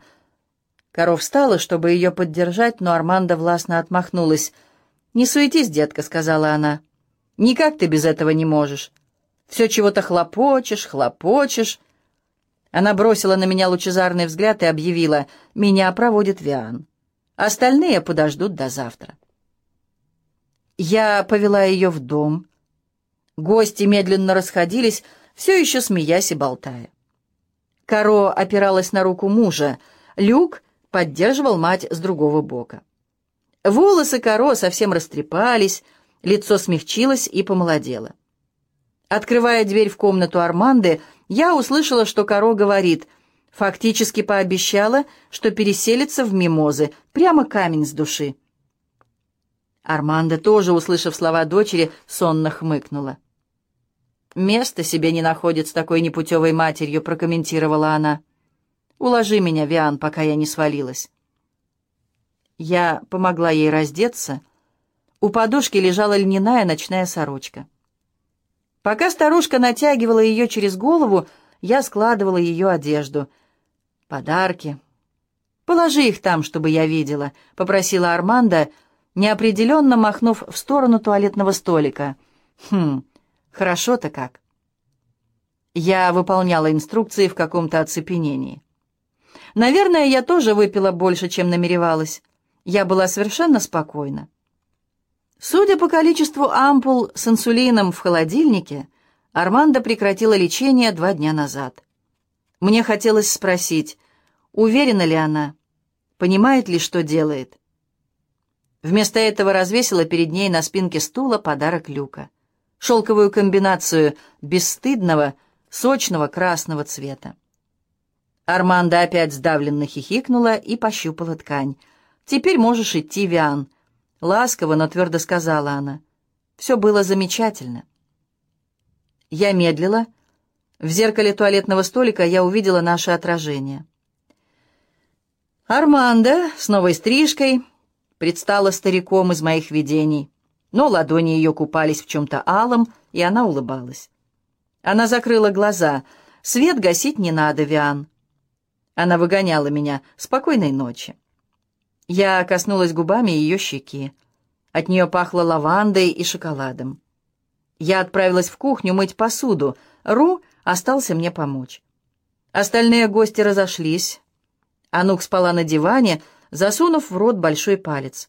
Мы убирались в молчании. Я расставляла в буфетах Арманды новые тарелки и бокалы. Раз или два Ру попытался завести беседу, но я не могла говорить с ним. Тишину дома нарушало только негромкое позвякивание стекла и фарфора. «Что с тобой?» — наконец не выдержал Ру. Его рука нежно легла мне на плечо. Волосы его отливали желтизной, как ноготки. «Да так?» «Вспомнила маму», — сказала я первое, что пришло в голову, и тут же осознала, что, как ни странно, не солгала. Ей бы понравилось, она любила фейерверки. Он посмотрел на меня. В желтом кухонном сумраке его бледно-небесные глаза стали почти фиолетовыми. Если б я могла рассказать ему про Арманду. «Я и не знала, что тебя зовут Мишель», — наконец проронила я.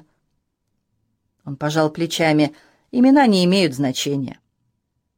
«У тебя пропадает акцент», — с удивлением отметила я. «Прежде был сильный марсельский акцент, а теперь...» Он одарил меня одной из своих редких чарующих улыбок. «Акценты тоже не имеют значения». Он заключил мое лицо в ладони, слишком мягкие для работяги, — бледные и мягкие, как у женщины. Интересно, есть хоть доля правды в том, что он рассказывал? Впрочем, сейчас это не важно. Я поцеловала его. Он пах краской, мылом и шоколадом. Я смаковала вкус шоколада на его губах и думала об Арманде. Мне всегда казалось, Ру неравнодушен к Жозефине. Целуя его, я это понимаю. Но вот она Единственная магия, что поможет нам победить эту ночь. Простейшая магия, блуждающий костер Белтейна, древнего кельтского праздника костров, у подножия холма. В этом году, чуть раньше, чем заведено, слабое утешение в войне с темнотой. Его ладони нащупали мои груди под свитером. На секунду меня одолели сомнения — на моем пути уже встречалось столько мужчин, хороших мужчин, как этот, не безразличных мне, однако нелюбимых. Если я не ошиблась, если Ру с Жозефиной принадлежат друг другу, как это отразится на них? На мне. Его губы стелились по моему лицу, словно пух. Его касания были просты, теплое дыхание жаровин принесло в кухню запах сирени. «Не здесь», — тихо сказала я. «В саду». Ро глянул на Анук, спящую на диване, и кивнул. Мы прокрались на улицу под звездное фиолетовое небо. Саду еще тепло от неостывших жаровин. Жасмин и сирень с зеленой беседки нарцисса обволакивают нас своими ароматами. Мы лежим на траве, словно дети. Никаких обещаний, о любви ни слова, хотя Ру нежен, почти бесстрастно, блаженно двигается на мне — трепещущим языком ласкает мою кожу. Над его головой простирается небо, фиолетово-черное, как его глаза. Широкая лента Млечного Пути, словно дорога, опоясывающая весь мир. Я знаю, что другого раза между нами быть не может, но лишь смутно грущу при этой мысли. Во мне нарастают присутствие, свершенность, затопляют меня, и в них тонет и мое одиночество, и даже скорбь по Арманде. Еще будет время предаться печали. А пока я тихо изумляюсь себе, что лежит обнаженная на траве, безмолвному мужчине подле меня, безграничности вокруг и безграничности внутри. Мы лежали долго-долго. Ру и я, пока не испарился наш пот. И букашки бегали по нашим телам, и мы чуяли тимьян и лаванду на клумбе у нас в ногах. Держась за руки, мы смотрели, как невыносимо медленно плывет небо в вышине. Ру тихонько напевал песенку. И во мне теперь бушует ветер, дергает, неумолимо теребит в самой сердцевине. где крохотный и недвижный пятачок, каким-то чудом не потревоженный, почти знакомое ощущение чего-то нового. Это тоже своего рода волшебство, которого моя мать никогда не понимала. И все же в нем я уверена больше всего на свете, в этом зародившемся во мне дивном живом тепле. Наконец-то ясно, почему я в ту ночь вытащила карту с влюбленными. Я погружаюсь в это знание, погружаюсь в сон и пытаюсь грезить о ней. Маленькая незнакомка, румяные щечки, хлопают черные глазенки, как я это делала перед рождением Анук. Когда я проснулась, Ру уже не было рядом, а ветер сменился вновь. Глава 37, 29 марта. Страстная суббота. «Помоги мне, Пэр!» Неужели я мало молился? Мало страдал за наши грехи? Моя епитемья — образец для подражания. От недоедания и недосыпа у меня кружится голова. Разве теперь не время искупления, когда нам прощаются все грехи? Серебро вновь на алтаре — в преддверии святого праздника горят свечи. Часовню впервые со дня наступления Великого Поста украшают цветы. Даже святой Франциск увенчан лилиями. И они пахнут, словно чистая плоть. Мы с тобой так долго ждали. Шесть лет минуло с тех пор, как тебя в первый раз хватил удар. Уже тогда ты не отвечал мне, хотя с другими разговаривал. Затем в прошлом году второй удар. Мне сказали, что ты не способен общаться, но я знаю, это лишь притворство, выжидательная тактика. Придет время, и ты очнешься. Сегодня утром нашли Арманду Вуазен. Лежала в постели, окоченевшая, с улыбкой на губах Пер. Еще одна грешница ускользнула от нас. Я ее соборовал, хотя она вряд ли поблагодарила бы меня, даже если б слышала. Быть может, Ныне только меня одного эти обряды утешают. Она планировала умереть минувшей ночью, устроила все до мелочей — стол, напитки, компанию. Обманом собрала родных, пообещала исправиться. Будь проклята эта ее заносчивость, она заплатит, клянется коро. Отслужите по ней двадцать мес, тридцать. Молитесь за нее, молитесь за нее. Меня до сих пор трясет от гнева. Не могу ответить ей сдержанно. Похороны во вторник. Представляя, как она лежит сейчас в больничном морге, в изголовье пионы, на белых губах застыла улыбка. Я вовсе не сожалею. Я даже недоволен. Меня терзает испепеляющая бессильная ярость. Разумеется, ясно, кто за этим стоит. Роше. О да, Каро мне все рассказала. «Эта женщина зло, Пэр, паразит, что вторгся в наш сад и пустил корни». Зря я не прислушался к своим инстинктам. Выкорчевать ее в ту же минуту, как только на нее упал мой взгляд. Она чинит мне препоны на каждом углу, смеется надо мной за затянутой витриной своей лавки, всюду тянет свои коварные щупальца. Я был глупцом, Пэр. Моя глупость — причина гибели Арманды Вуазен. С нами живет зло. Зло торжествующе улыбается, носит яркие одежды. Ребенком я в страхе слушал сказку о том, как ведьма заманивала маленьких деток в пряничный домик, чтобы их съесть. Я смотрю на ее лавку в блестящей упаковке, словно подарок, ожидающий, когда его раскроют, и думаю, сколько же человек, сколько душ она уже безвозвратно совратила. Армандо Вуазен, Жозефина Мускат, Поль Мари Мускат, Жюльен Нарсис, Люк Клермон. Нужно расправиться с ней. И с ее отродьем тоже. Деликатничать поздно, Пэр. У меня уже есть один грех на душе. Если б мне вновь стало двенадцать лет. Я пытаюсь вспомнить необузданность, изобретательность двенадцатилетнего мальчишки, каким я был когда-то, Мальчишки, что метнул бутылку с горючей смесью, а потом и думать об этом забыл. Но тех дней уже не вернуть.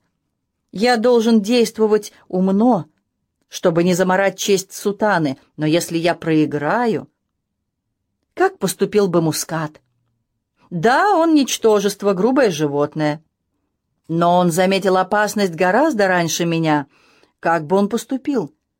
Надо равняться на муската. Пусть он грязная, жестокая свинья, зато хитер, как лис.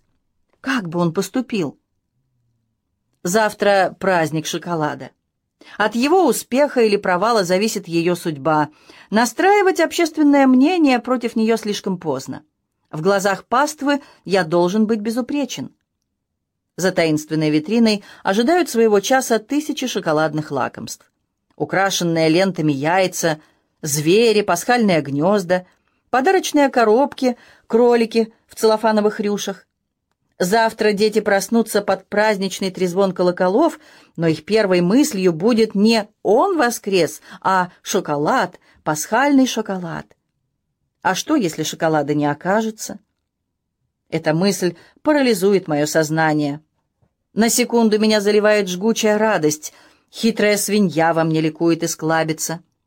«Можно пробраться к ней в дом», — подсказывает она. Задняя дверь полусгнила от старости. Я ее взломаю, проникну в лавку с дубинкой. Шоколад хрупок, разломать его легче легкого. Пять минут, и ее подарочные коробки превратятся в месиво. Она спит наверху, может, ничего и не услышит, а я управлюсь быстро. К тому же я буду в маске, так что если она и увидит, подозрение падет на муската. Акт мести. А опровергнуть он не сможет. Его здесь нет. И потом... «Пэр, ты шевельнулся?» «Я абсолютно точно видел, как твоя рука дернулась. Два пальца скрючились, словно даруя благословение, и вот опять ты содрогнулся, будто старый воин, что грезит о былых битвах. Знамение! Хвала Господу! Знамение!»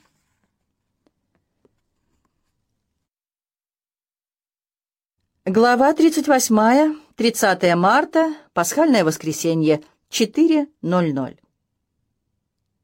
Минувшей ночью я почти не сомкнул глаз. Свет в ее окне погас только в два, но и тогда я не осмелился двинуться к ее дому, опасаясь, что она еще бодрствует в темноте. Чтобы не проспать, я завел будильник и два часа продремал, сидя в кресле. Волновался я, конечно, зря. Сон мой был короток, пронизан мимолетными видениями, которое я едва помнил по пробуждении, хотя вскакивал от них, как ужаленный. По-моему, мне снилась Арманда. Молодая Арманда, какой я ее никогда не знал. В красном платье она бегала по полям за мородом, и ее черные распущенные волосы разбивались по ветру. А может, то был авиан, и я их просто перепутал. Затем я видел пожар в мороде, сгоревших цыган, потаскушку с ее алкашом. Видел воспаленно-красные берега Танна и тебя, Пэр, с моей матерью в канцелярии. Вся горечь того лета просочилась в мои тревожные сны, и я, как свинья в поиске трюфелей, рыл гнилые деликатесы и обжирался, обжирался.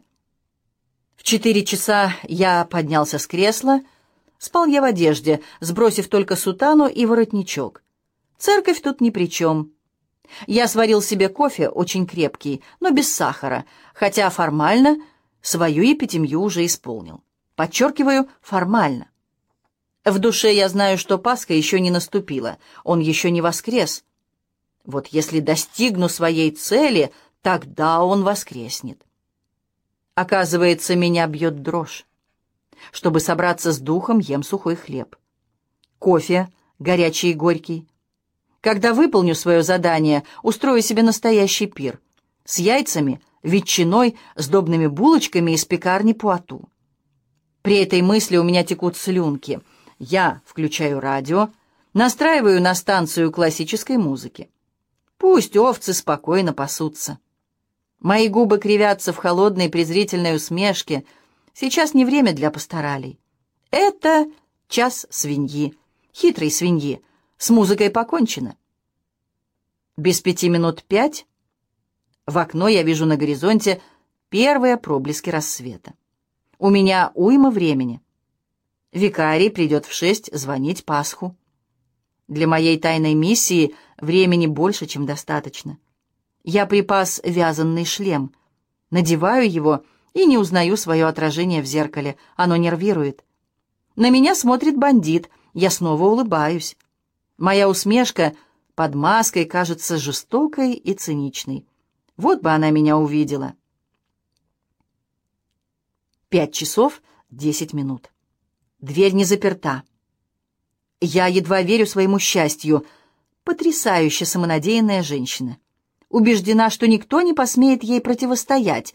Я отбрасываю тяжелую отвертку, которой намеревался взломать дверь, и обеими руками берусь за увесистую доску.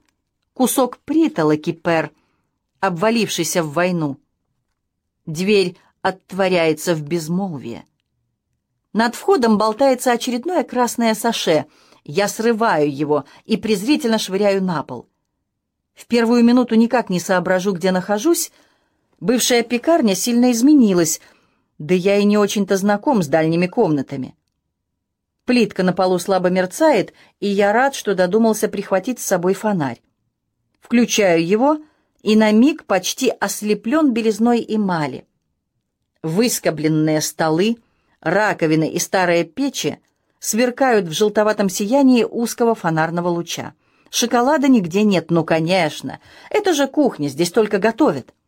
Сам не понимаю, почему чистота в ее доме так меня поразила.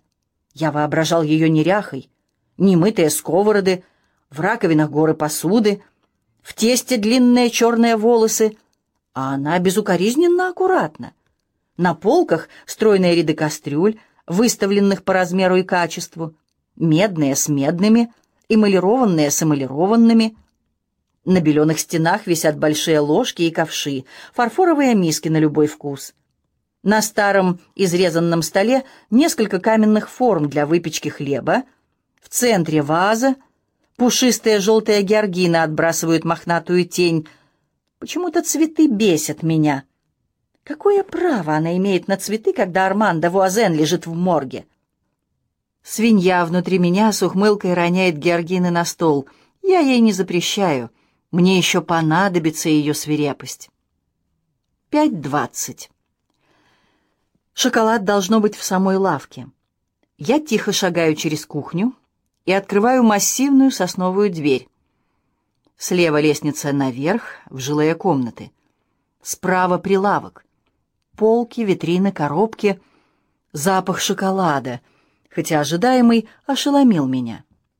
Темнота будто усиливает его, и на мгновение кажется, будто этот запах и есть темнота. Она обволакивает меня, как густая коричневая патока, душит разум. Луч фонаря выхватывает гроздья чего-то яркого, фольгу, ленты, искрящиеся целлофановые рюшки. Я в пещере сокровищ. Меня пробирает нервная дрожь. Незаметно, под покровом темноты, вторгнуться в дом ведьмы, тайком трогать ее вещи, пока она спит. Меня неодолимо влечет к витрине, так и подмывает содрать бумагу, чтобы первым увидеть... Абсурд! Я ведь намерен устроить погром, но я не в силах устоять перед соблазном. Не слышно. У меня башмаки на резиновой подошве, подбираюсь к витрине. Тяжелая дубина свободно болтается в руке. У меня уйма времени. Вполне успею удовлетворить свое любопытство, раз уж охота. Эти мгновения драгоценны, их нельзя расточать. Я хочу смаковать их. Пять тридцать. Я осторожно снимаю пленку с витрины.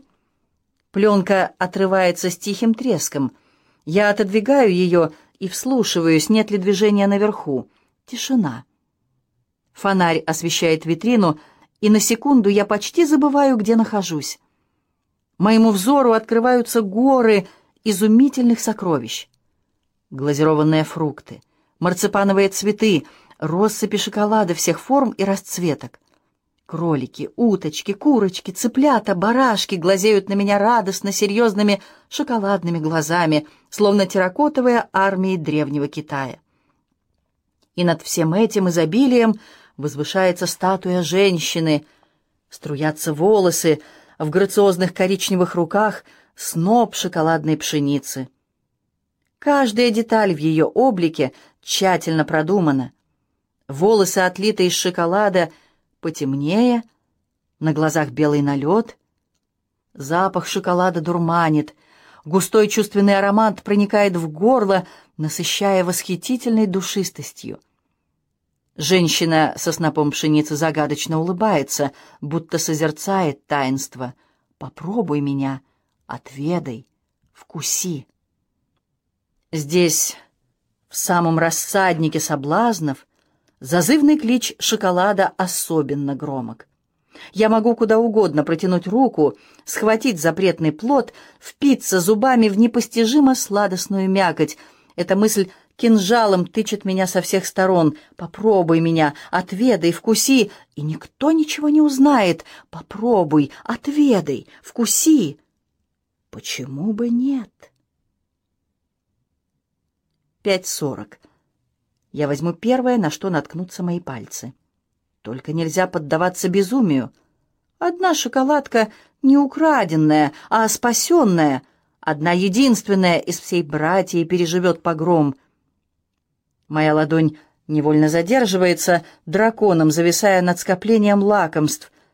Они лежат на плексиглазовом подносе, под защитой прозрачной крышки, на которой красивым почерком с наклоном выведены названия. Они завораживают. Сухое апельсиновое печенье, марципановый абрикосовый рулет, сушеная вишня по-русски, белые трюфели с ромом, белый манон, соски Венеры. Мое лицо под маской краснеет. Как можно покупать конфеты с таким названием? Однако смотрятся они восхитительно — пухлые, белые в свете моего фонаря, сверху обсыпаны темной шоколадной пудрой. Я беру одну конфетку, подношу к носу, пахнет сливками и ванилью. Никто не узнает. Я вдруг сознаю, что последний раз ел шоколад в детстве. Уж и не помню, сколько лет назад, да и то дешевые плитки. Всего пятнадцать процентов какао, а в черном — Двадцать пять с вязким привкусом жира и сахара. Раз или два я покупал сюшар в супермаркете, но он стоил в пять раз дороже тех плиток. Для меня непозволительная роскошь. А эти конфеты ни с чем не сравнить. Обманчиво твердая шоколадная скорлупка. Внутри мягкий трюфель. Пикантные привкусы наслаиваются один на другой, как букет тонкого вина. Легкая горечь — терпкий дух молотого кофе.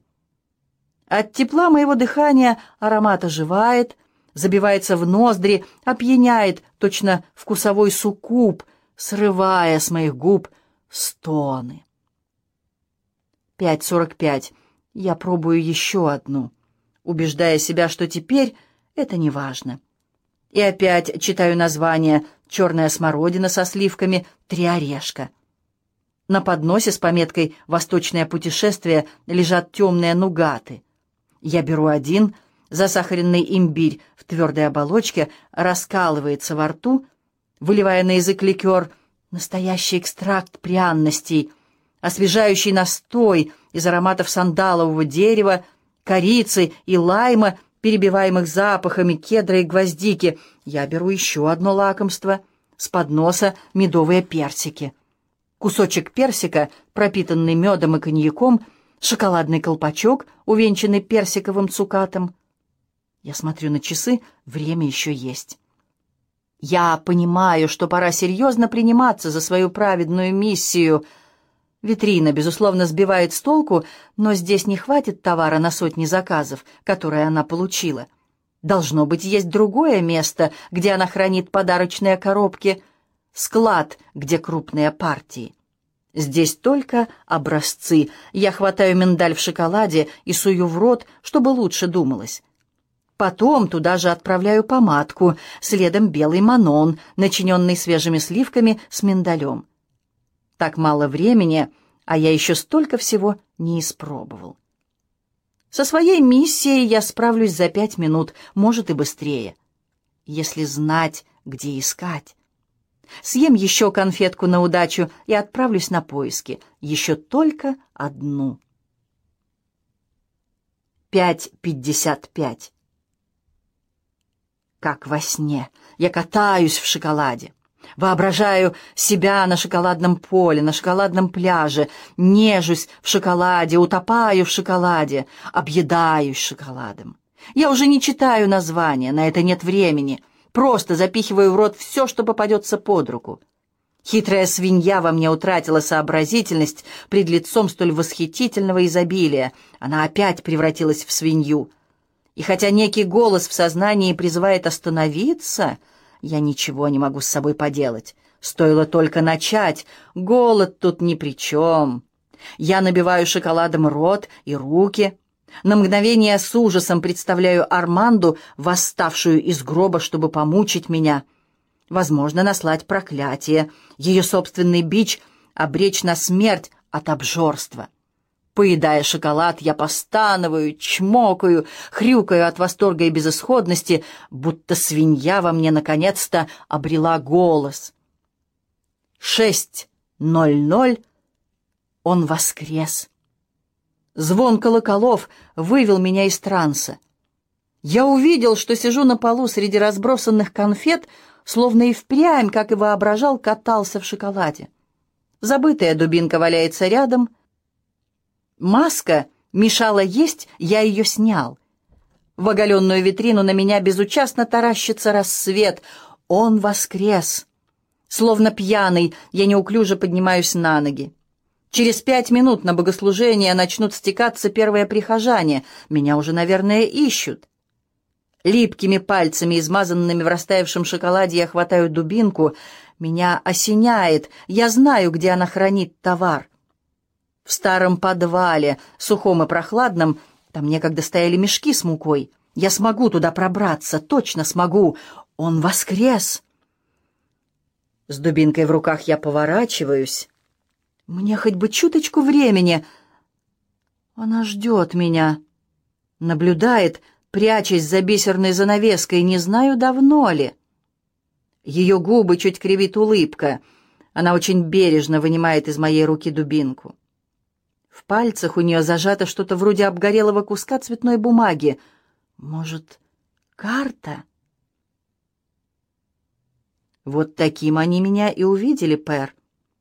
На карачках, в развалинах ее витрины, лицо вымазано в шоколаде, взгляд затравленный. Откуда ни возьмись, на помощь к ней бегут люди. Дюплеси со своим щенком охраняет главный вход. Сама Роше с моей дубинкой под мышкой стоит у задней двери. Пуату, проснувшийся рано, как всегда, чтобы испечь свежий хлеб, созывает любопытных. Клермоны пялятся на меня, выпучив глаза, словно карпы на берегу. Нарцисс потрясает кулаком, и смех. Боже, смех! А на площади святого Иеронима колокола взывают «Он воскрес! Он воскрес!» Глава 39, 31 марта, светлый понедельник. Когда колокола умолкли, я отослала Рейно во свояси. На проповедь он так и не явился, без лишних слов сбежал в мород. Его отсутствие мало кого огорчило. Мы начали праздновать рано. Открыли гулянье горячим шоколадом с пирожными возле небесного миндаля, а я тем временем наводила порядок в лавке. К счастью, мусора оказалось немного. Несколько сотен шоколадных конфет на полу, но подарочные упаковки не пострадали. Я немного подправила витрину, и она вновь хороша, как прежде. Праздник удался. Лотки с поделками ремесленников, фанфары, оркестр Нарсиса. Он на удивление лихо играл на саксофоне. Жонглеры, пожиратели огня — в город вернулись речные бродяги, по крайней мере, на день. И их пестрые фигуры оживили город. Некоторые установили лотки, торговали вареньем и медом, предсказывали судьбу, делали бисерные дреды или хинные татуировки. Ру продавал куклы, которые он сам вырезал из плавника. Не было только клермонов. Хотя мысленно я все время видела Арманду, не могла представить, чтобы она пропустила столь бурное веселье. Согбенная женщина в сером балахоне, красном шарфе, соломенная шляпка с вишенками покачивается над праздничной толпой. Казалось, Армандо повсюду. Как ни странно, скорбь меня не терзала. Лишь крепла уверенность, что Армандо вот-вот появится, начнет открывать коробки, заглядывать, жадно облизывать пальцы или улюлюкать, радуясь шуму, забавам, веселью. Однажды я даже услышала ее голос, блеск. Подле меня как раз в ту минуту, когда я потянулась за пакетиком изюма в шоколаде, но, обернувшись, увидела только пустоту. Мама бы поняла. Я выполнила все заказы и последнюю подарочную коробку продала в четверть пятого. Охоту на пасхальные яйца выиграла Люси Придом, но каждый участник получил свой набор с шоколадками, игрушечной трубой, тамбурином и вымпелом. Единственная повозка с настоящими цветами рекламировала питомник Нарцисса. Кое-кто из молодежи даже отважился потанцевать под суровым оком святого Иеронима, и весь день светило солнце. И все же теперь, когда я сижу с Анук в нашем тихом доме, в руке книжка со сказками, в моей душе смятение. Я убеждаю себя, что это просто опустошенность, это неизбежно после долгожданного события. Опустошенность, возможно, усталость, волнение, вторжение Рейно перед самым праздником, знойное солнце, столько народу, и скорбь по Арманде, заявившая о себе – едва стихло веселье. Многоликая скорбь, одиночество, утрата, недоумение, спокойная уверенность в собственной правоте. Дорогая моя Арманда, ты была бы в восторге, но ведь и у тебя был фейерверк, правда? Поздно вечером, когда уже все давно было убрано, зашел Гийом. Анук готовилась ко сну, хотя в ее глазах еще плясали праздничные огни. «Можно?» Его пес научился садиться по команде и послушно ждет у двери. Гийом что-то держит в руке. Письмо. Армандо просила, чтобы я передал вам это. Вы понимаете? После. Я беру письмо. В конверте гремит что-то маленькое и твердое «Спасибо». Я не задержусь. Он смотрит на меня, затем протягивает руку, церемонный и удивительно трогательный жест — Ладонь у него холодная, рукопожатие твердое. У меня щиплет в глазах, и что-то сверкающее падает на рукав Гийома. Не могу сказать, его слезинка или моя. Спокойной ночи, Виан. Спокойной ночи, Гийом. В конверте один листок, я извлекаю его, и на стол что-то выкатывается, наверное, монеты. Почерк крупный и старательный. Дорогая Виан, спасибо за все. Я знаю, каково тебе. Если хочешь, поговори с Гийомом, он понимает лучше всех. Прости, что не смогла побывать на твоем празднике, но я так часто его себе воображала, что в сущности это и не важно. Поцелуй за меня Анук и передай ей одну монету. Вторая для следующего. Думаю, ты понимаешь, о чем я. Я устала, и я чую, как меняется ветер. Думаю, сон пойдет мне на пользу, и, как знать, может, однажды мы с тобой еще встретимся. Твоя Армандо Вуазен. Постскриптум. На похороны не ходите. Ни ты, ни она. Это шоу Каро. И, полагаю, она вправе организовать его на свой вкус, раз уж ей такое в радость. А ты лучше собери в миндале всех наших друзей, распейте кувшин шоколада. Я вас всех очень люблю. Дочитав, я отложила письмо и стала искать раскатившиеся монеты. Одна на столе, другая на стуле. В моей ладони блестят два золотых суверена. Один для Анук, а второй... Инстинктивно я мысленным взором нащупала теплый неподвижный пятачок внутри. Потайной уголок, который и сама еще как следует не изведала. Голова Анук легко покоится на моем плече. Я читаю вслух, а она, уже почти засыпая, убаюкивает пантуфля. В последние недели о пантуфле толком и не слыхать. Его затмили более осязаемые друзья по играм. Но изменился ветер, и пантуфль снова здесь. Видимо, неспроста. Что-то во мне чует, неминуемость перемен.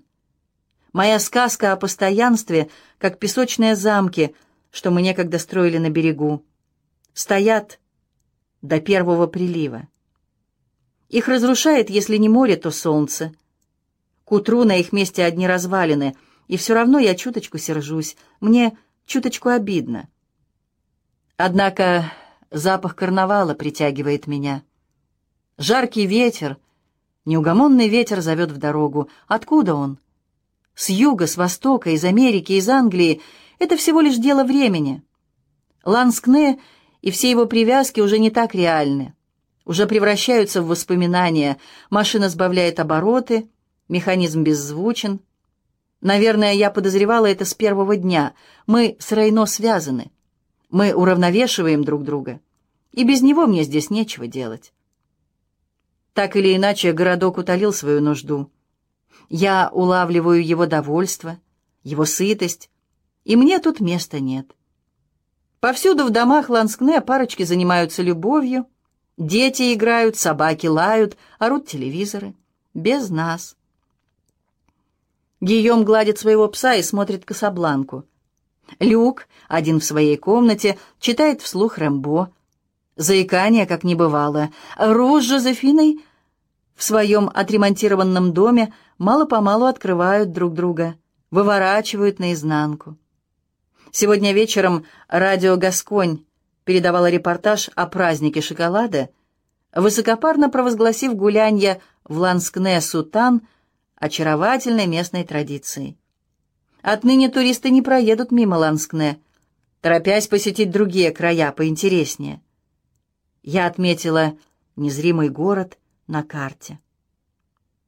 Ветер пахнет морем, озоном, жареной пищей, набережной Жуан-Ле-Пен, блинами, кокосовым маслом, древесным углем и потом. Столько мест ждут, когда сменится ветер, столько людей страждут. Надолго ли теперь? Полгода? Год? Анук утыкается лицом мне в плечо, и я прижимаю ее к себе. Слишком крепко, ибо она пробуждается и что-то обиженно бормочет в полусне. Небесный миндаль вновь станет пекарней или кондитерской. С потолка свисают алтейные гирлянды, похожие на синюю колбасу. На коробочках с ковришками проштамповано «Сувенир из Ланскне Сутан». Во всяком случае, у нас есть деньги — даже больше, чем нужно, чтобы где-нибудь начать с нуля. В Ницце, например, или в Канах, в Лондоне или Париже. Анук бормочет во сне. Она тоже чует. И все же мы сделали большой скачок. Безликие гостиничные номера, мерцание неоновых огней, скитание с севера на юг по велению гадальной карты — все это не для нас. Наконец-то мы, Анук и я, сбили спесь с черного человека — обратили его в бегство, увидели его истинное лицо. Оказалось, он просто шут, карнавальная маска. Мы не можем оставаться здесь вечно, но вдруг Рейно протарил нам путь туда, где мы сможем остаться. Приморский городок или деревня у реки с полями и виноградниками. Имена мы изменим. И название нашего магазина тоже поменяется. Скажем, «Чудесный трюфель» или «Божественные соблазны» в память о Рейно. И на сей раз Ланскне на прощание подарит нам массу подарков. Я держу в ладони дар Арманды. Монеты тяжелые, увесистые. Золото красноватое, почти как волосы Ру. И опять я раздумываю, как она догадалась, сколь глубоко она прозревала. Еще один ребенок, на этот раз не от безызвестного отца, но от хорошего человека. Пусть тот никогда и не узнает. Интересно, унаследует ли она его волосы, его дымчатые глаза? Я уже уверена, что родится девочка. Даже знаю, как ее будут звать. Все прочее можно оставить в прошлом. Черный человек исчез навсегда. Мой голос изменился. Он смелее, сильнее. Если вслушаться, я различаю в нем новые, почти знакомые интонации. Дерзость, пожалуй, даже ликование. Я распрощалась со своими страхами. И с тобой простилась, маман. Хотя всегда буду слышать твой голос, что обращается ко мне. Больше не надо бояться своего отражения в зеркале. Анок улыбается во сне. «Я могла бы остаться здесь, маман. У нас есть дом, друзья, флюгер за окном. Крутится, крутится. Представь, слышать его скрип изо дня в день, каждую неделю, каждый год. Представь, смотреть из окна на зимнее утро. Новый голос во мне хохочет, и этот хохот, словно возвращение домой — Тихо, нежно во мне ворочается новая жизнь. Анук болтает во сне, плетет что-то невнятное. Ее ладошки стискивают мое плечо. «Пожалуйста, маман». Мой свитер заглушает ее слова. «Спой мне песенку». Она открывает глаза, сине-зеленая, как земля, что открывается взору с большой высоты. «Хорошо». Она вновь закрывает глаза — а я тихо пою. La bonne vient, la jolie vient, мами m'appelle. Надеюсь, что на сей раз это просто колыбельная, что на сей раз ветер ее не услышит, что на сей раз, пожалуйста, хотя бы один раз он улетит без нас. Конец книги. Звукорежиссер Елена Ситникова читала Ирина Воробьева.